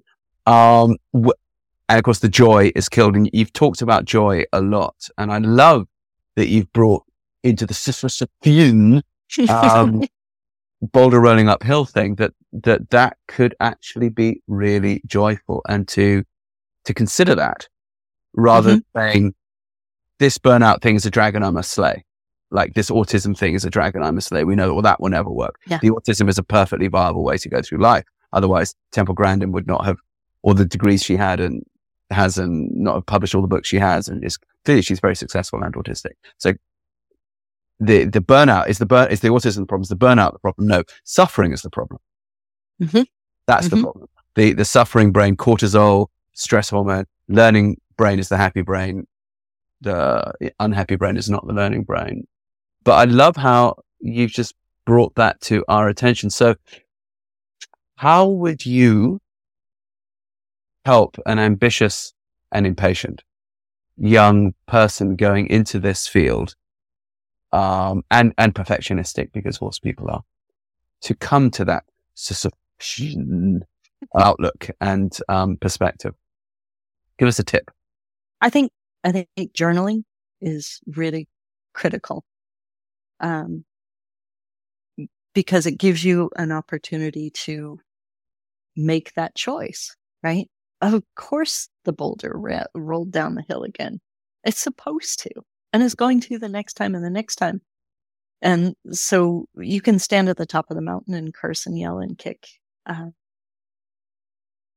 but if you if you journal it out, then you get the opportunity to reframe the situation and make a choice as to how you want to proceed and how you want to be perceived. You know, why are you in this field? And any of us in mental health, any of us in healing need to think about why we're in the field and we need to think about it regularly so that we don't fall into the trap of pity and being condescending because once we're there, we're not helping anyone. No. And, and then of course we, we, we very quickly slide into self pity Mhm. and Mhm. self Yeah, condescending, it's natural. which is Mhm. beating ourselves up. Yeah. Yeah. Mhm. Mhm. Uh, and I do agree with you. I think it's natural. I don't think one can, I don't think one can escape it because I think that's part of the human condition, but perhaps one can learn to use it as a thriving mechanism. Mhm. Uh, Mhm. is this, is this the acquisition of wisdom? Is this the acquisition of, of resources and skills? Does Sisyphus get a little buffer, richer, happier, healthier, fitter every time he rolls the boulder up? Mhm. Mhm. Is the, is the rolling of the boulder up the, the thriving?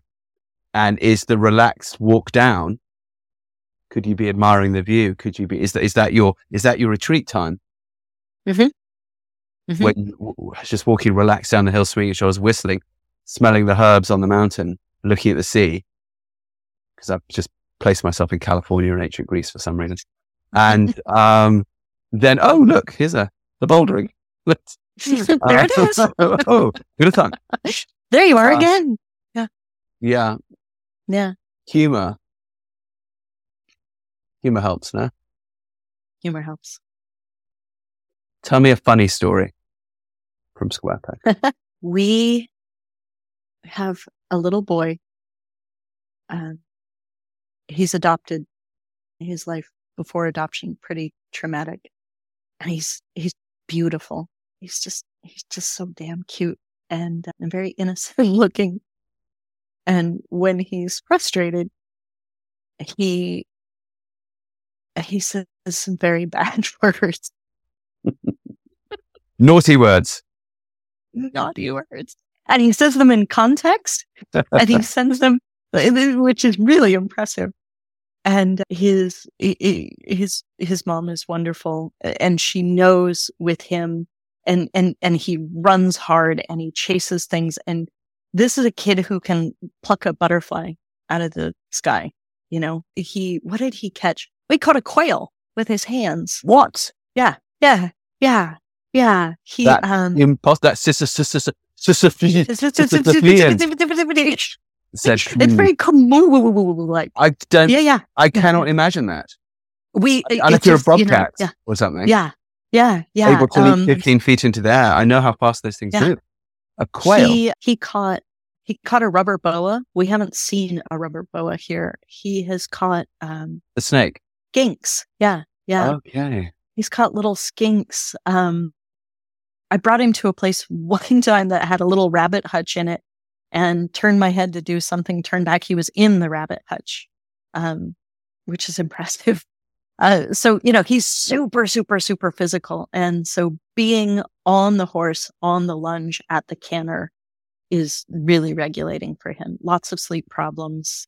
Um, but he wanted to run around and, you know, and catch snakes. And his mother's like, look, His naughty he's word. gone. Yeah. And well, Is that is that is that the key? He shouts these very naughty words, and the, the snakes freeze in shock and no, but his mom said commode you. he he can't keep coming back unless he spends at least 25 minutes on the horse. So we're trying to figure out how to how to do this without forcing him on the horse. Why why did she say that out of interest? Why does it matter? it it matters to her, and um, that's we've we've talked about it, but it, it matters to her. Okay. And I think mostly because when he is on the horse, he's- it, it, it's demonstrable how much better he sleeps, Okay. right? And their life is much better when he sleeps, Okay. obviously. So we told him that that the horse's back is a safe place where he can say anything he wants. did he take that opportunity? You did.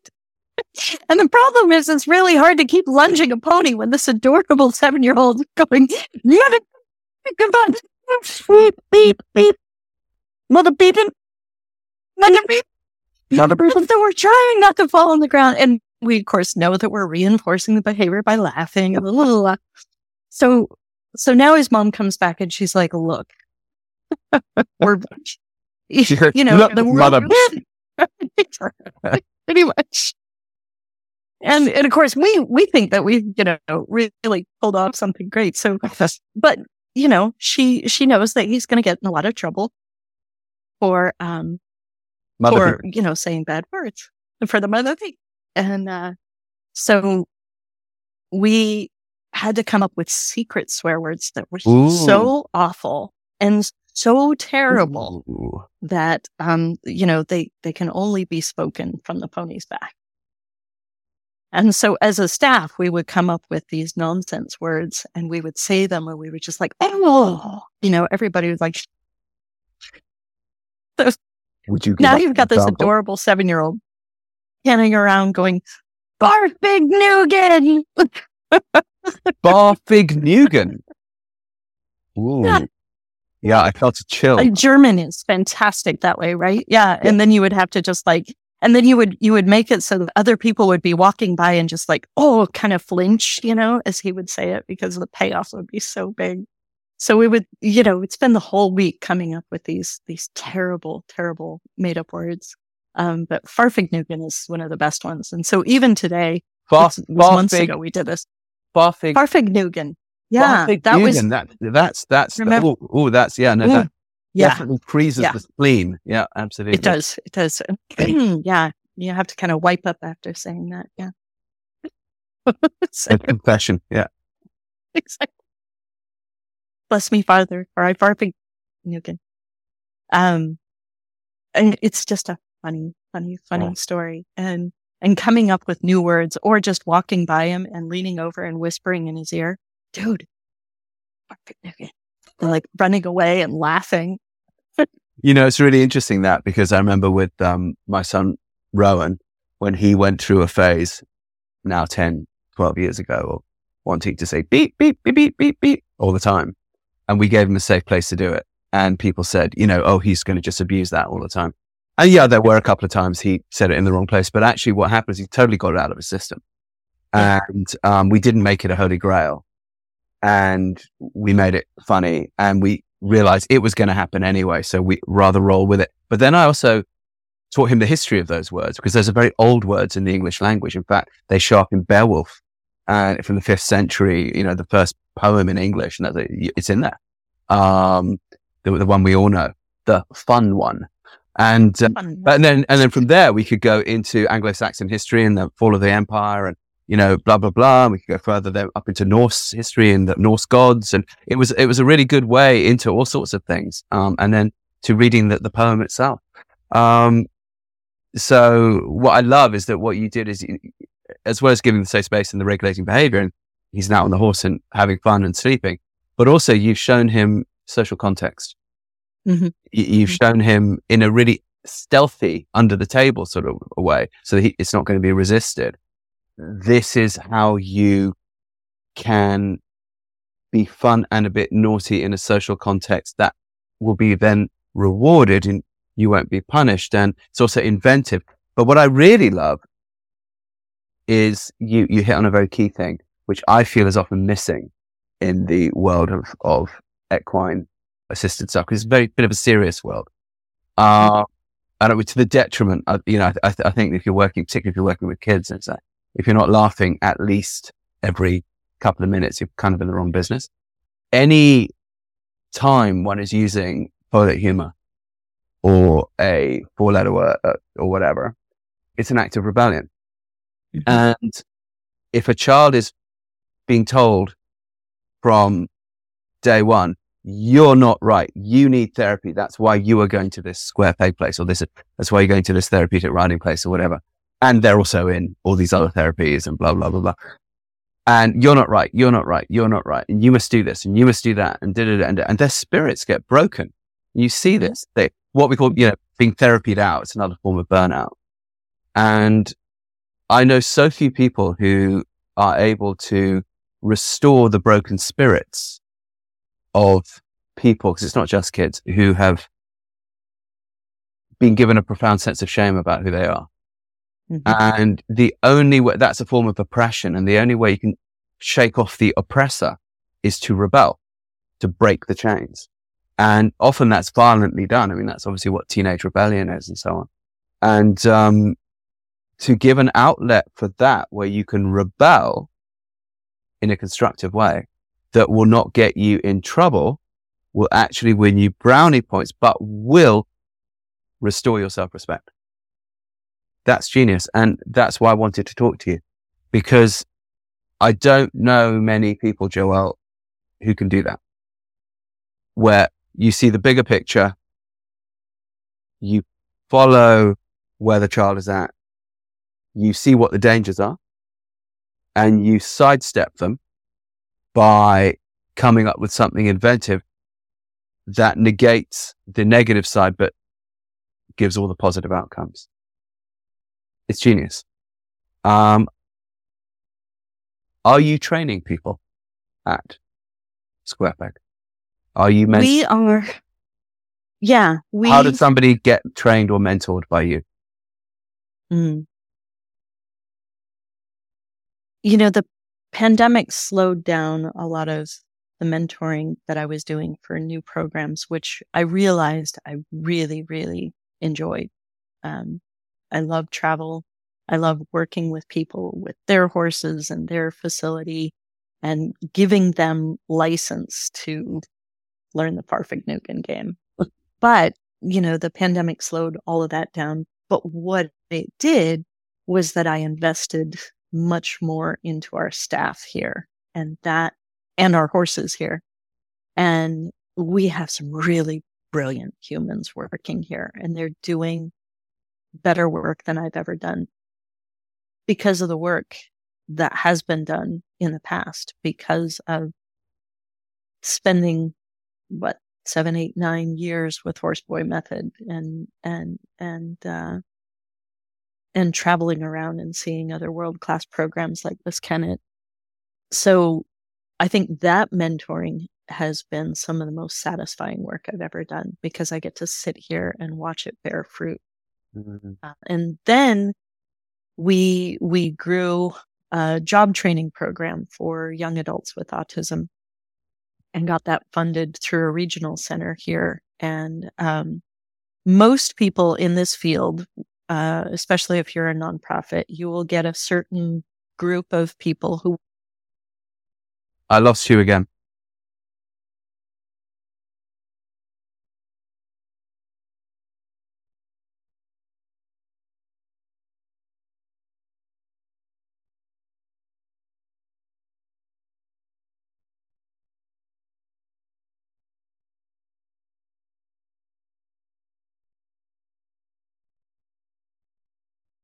Better?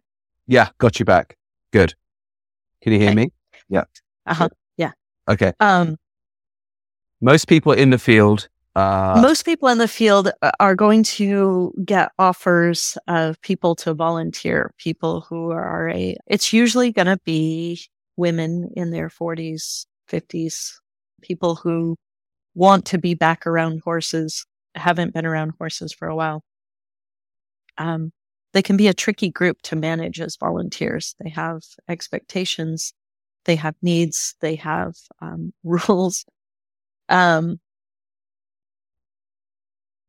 most of our young adults in our job training program have been therapied out, like you said, people who have been told, you're not able to do this, you're not good at this, you're not quick at this, you, there's this wrong with you, that wrong with you.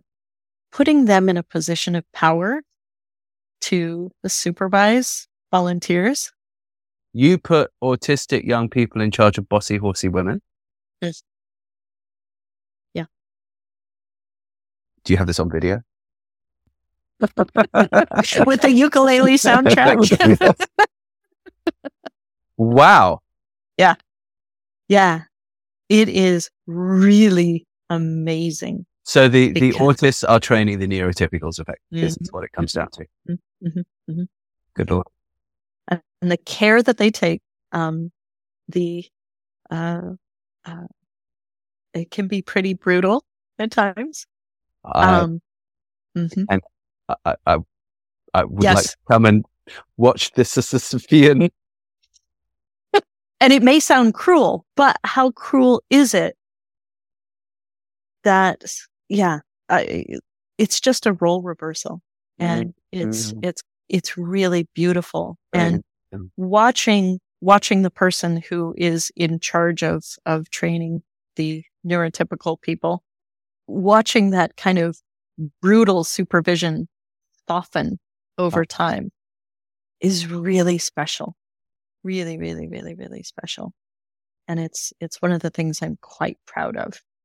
Would you Yeah. say that's the thing you're the most proud of? This this employment step. I think just developing our staff period, you know, and staff meaning, you know, including our job training people has been the thing I'm most proud of. Yeah, yeah. And you you talked about new locations. Um, I happen to know because you told me that your Half Moon Bay, your original location, Mhm.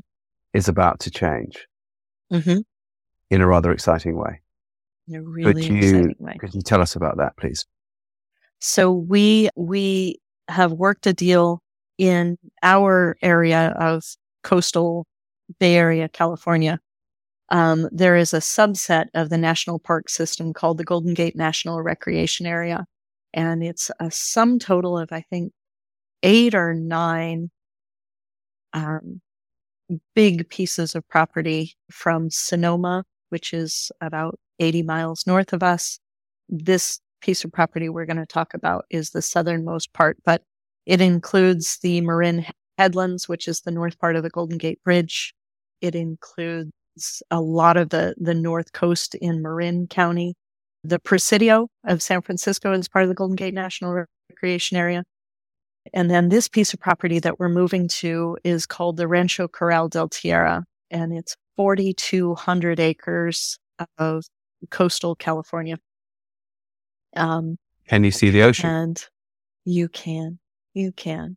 Um, yeah, so it's coastal Montara Mountain. We hiked it actually last week is an 1800 foot vertical gain to the top with a view of the entire Bay Area, including um, Mount Tamalpais, Mount Hamilton, the top of the Golden Gate Bridge, and all the way down to Pescadero. If you look on a map, it's some of the most stunning landscape you can ever imagine. And the, the, the trails are maintained by the Department of the Interior. There's actually a state park right next door. So it's even more than 4,200 acres worth of trails.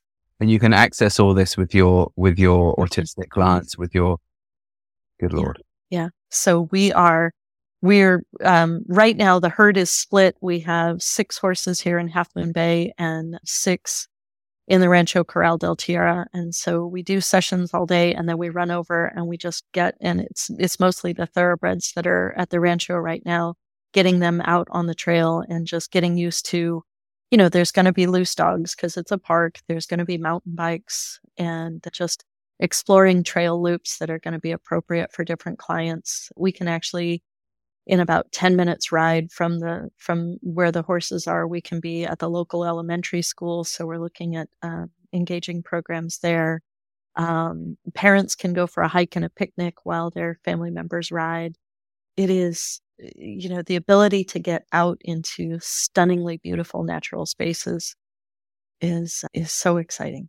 So this so is exciting. this is this is genius because obviously for so many of us in the field, the idea of a barn and the barn has the land that it has mm-hmm. might be large, might be small, mm-hmm. but usually the, the program is contained right. often, often, in an arena, which isn't, you know, ideal because it's a sterile environment. Yeah. And you are now able to get out into all this public land with your clients. Yeah. Yeah. And that was the thing is, you know, this is Silicon Valley. So real estate is cost prohibitive. Mm-hmm. Um, and uh, and it's uh, you know nobody was jumping up and wanting to give us 20 acres. And even if they did as you know um, just maintaining your own trails suddenly yeah. takes away so much from your program. Yeah. Um, and um, so now somebody else has to manage the trails and maintain them. Um, and we can focus on programs and we can focus on horse care and we can focus on on on just getting people access to this in, in property that is meant to be shared. And mm. we're bringing a population into the national park that is not traditionally, you know, participated in national parks. So the national park has a feather in their cap that they're reaching out to vulnerable populations that normally wouldn't access the park. Um, so, so perhaps so it's really a win-win. You know, you talk about mentoring. Would you say actually now? Yeah.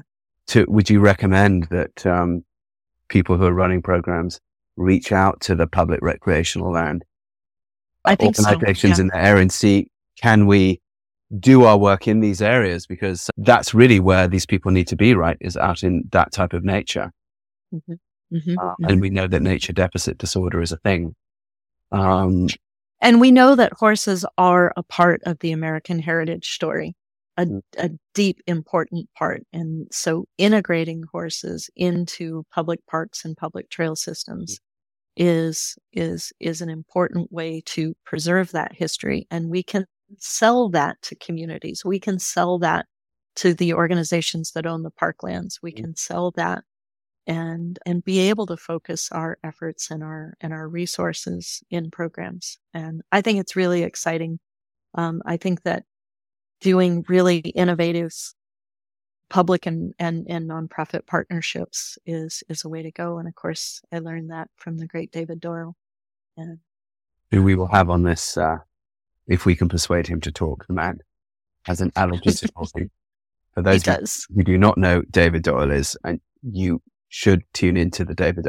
David Doyle is actually the Wizard Merlin, disguised as uh, an middle-aged Irishman um, who runs the extraordinary Liskinnet farm in County Limerick, um, one of the most extraordinary autism and mental health with horses facilities that exists anywhere in the world. I think we all look up to him and I'll be definitely just look for where I have him on, on the podcast. You do want to listen to David Doyle. Um, one of the things which we're often talking about in this walk of life is how important environment is. And of course, you know, riding arenas are often sterile, smell bad. Yes, sometimes if the weather is really bad, okay, then that's where we have to be, but we can bring the forest in perhaps or put trees in there like we put jumps or be imaginative about how we use the arena. But one would so much rather not. And, you know, you talk about you've got access to this land and I can just hear now some people saying, oh, well, but, you know, we're, we're in Europe or wherever and we don't have access to that. And I would always challenge that actually. So, for example, where we are in Germany, um, we don't even own, own our own place. We're, we're renting boxes. Um, but the land around us, there is free access on all the trails. It doesn't matter who owns it. You can ride across it. You can ride into the forest. So, of course, that's where we do our work. And I'll say to parents, okay, meet me in that car park. I'll be over there with the horses to meet you. And we go to this lovely spring in the forest or to this lovely little playground we've set up because we hang silk hammocks from the trees or whatever or whatever to think outside of arenas. Um, and the fact that you've now done this in public land, I think is a real um, inspiration for others to follow to please think, we say think outside the box, think outside the arena and think outside of your own property boundaries. Is there national forest near you? Is there a public park near you with a swing set that you don't have to raise 200,000 to put in because you could just go there and meet the kids and play there with your horse? Or can you use the resources, the outdoor resources that are in the area? And boy, oh boy, are you doing that? Um, I cannot wait to, to come check it out. Can people, when I first met you all those years ago, you were operating out of a trailer in mm-hmm.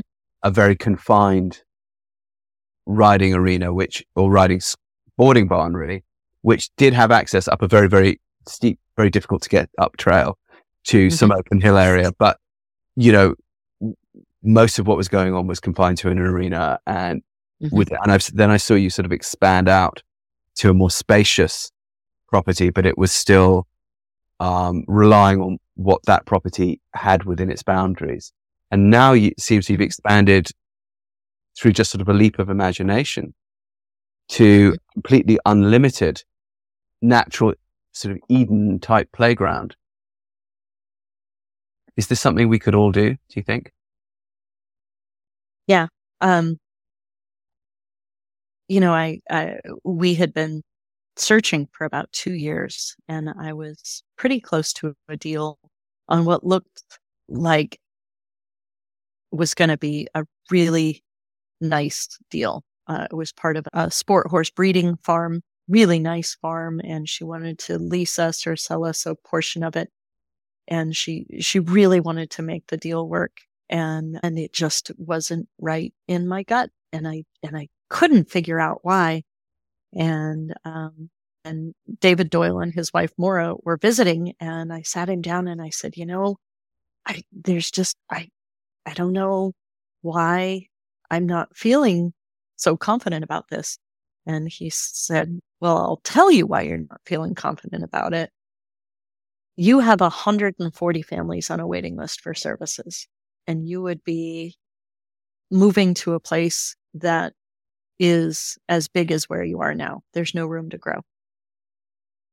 And I thought, oh, you're right.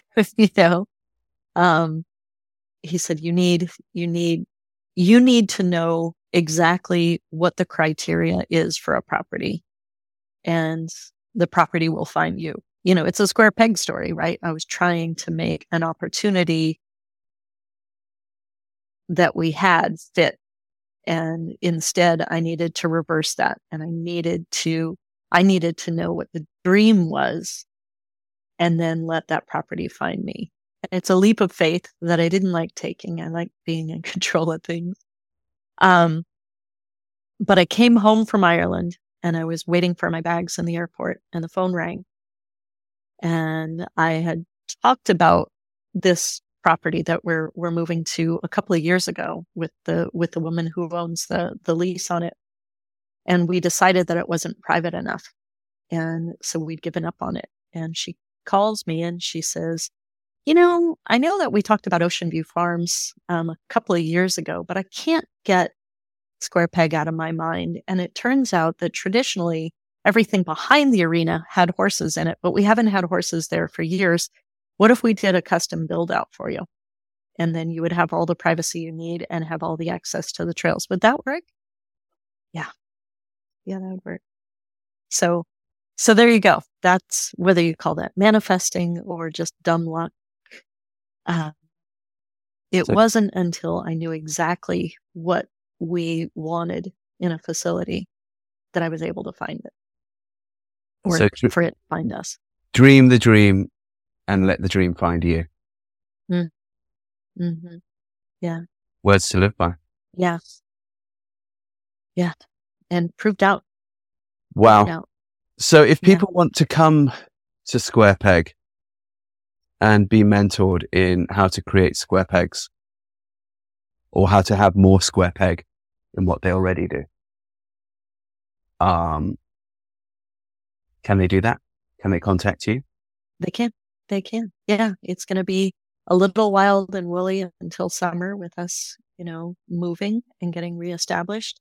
But we're really hoping by summer that we'll be able to, um, we'll be able to actively mentor people. It's something that gives us a lot of satisfaction.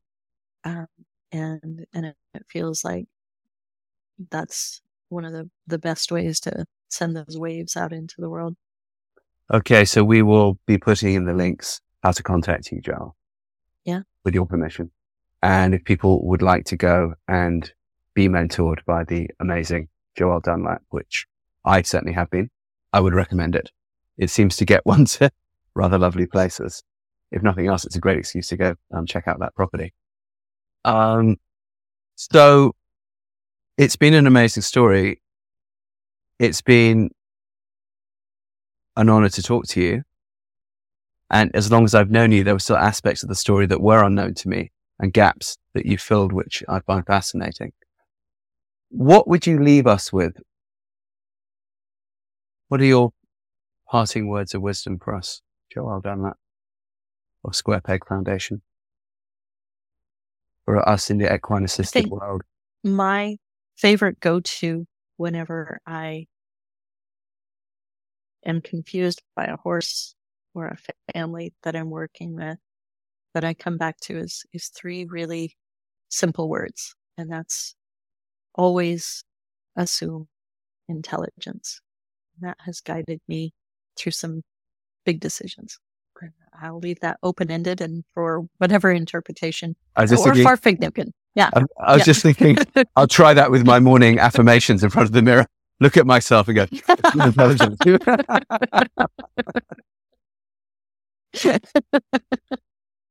but very practical. Always assume intelligence. Yeah. Yes. Yeah. Yeah. Yeah. Yeah. yeah I would agree. Yeah. Um, I never met anybody who was or any other organism that was unintelligent except in my own limited view of them. It was my limited view. And when I shipped there, I, I come to much more compassionate decisions, mm. less frustration. Yeah. Mm, mm, mm, yeah. Looking for the, the beauty of rolling the rock up the hill. Mm. Not the F. Or down. Yeah. Or down. Mm. Or the walk down with the nice sea view. With the nice sea view. Have, yeah. All right. Well, thank you, Joell. It's late for you. Thank you for staying up. Oh, it's been it's been a pleasure. Yeah, we're on different time zones.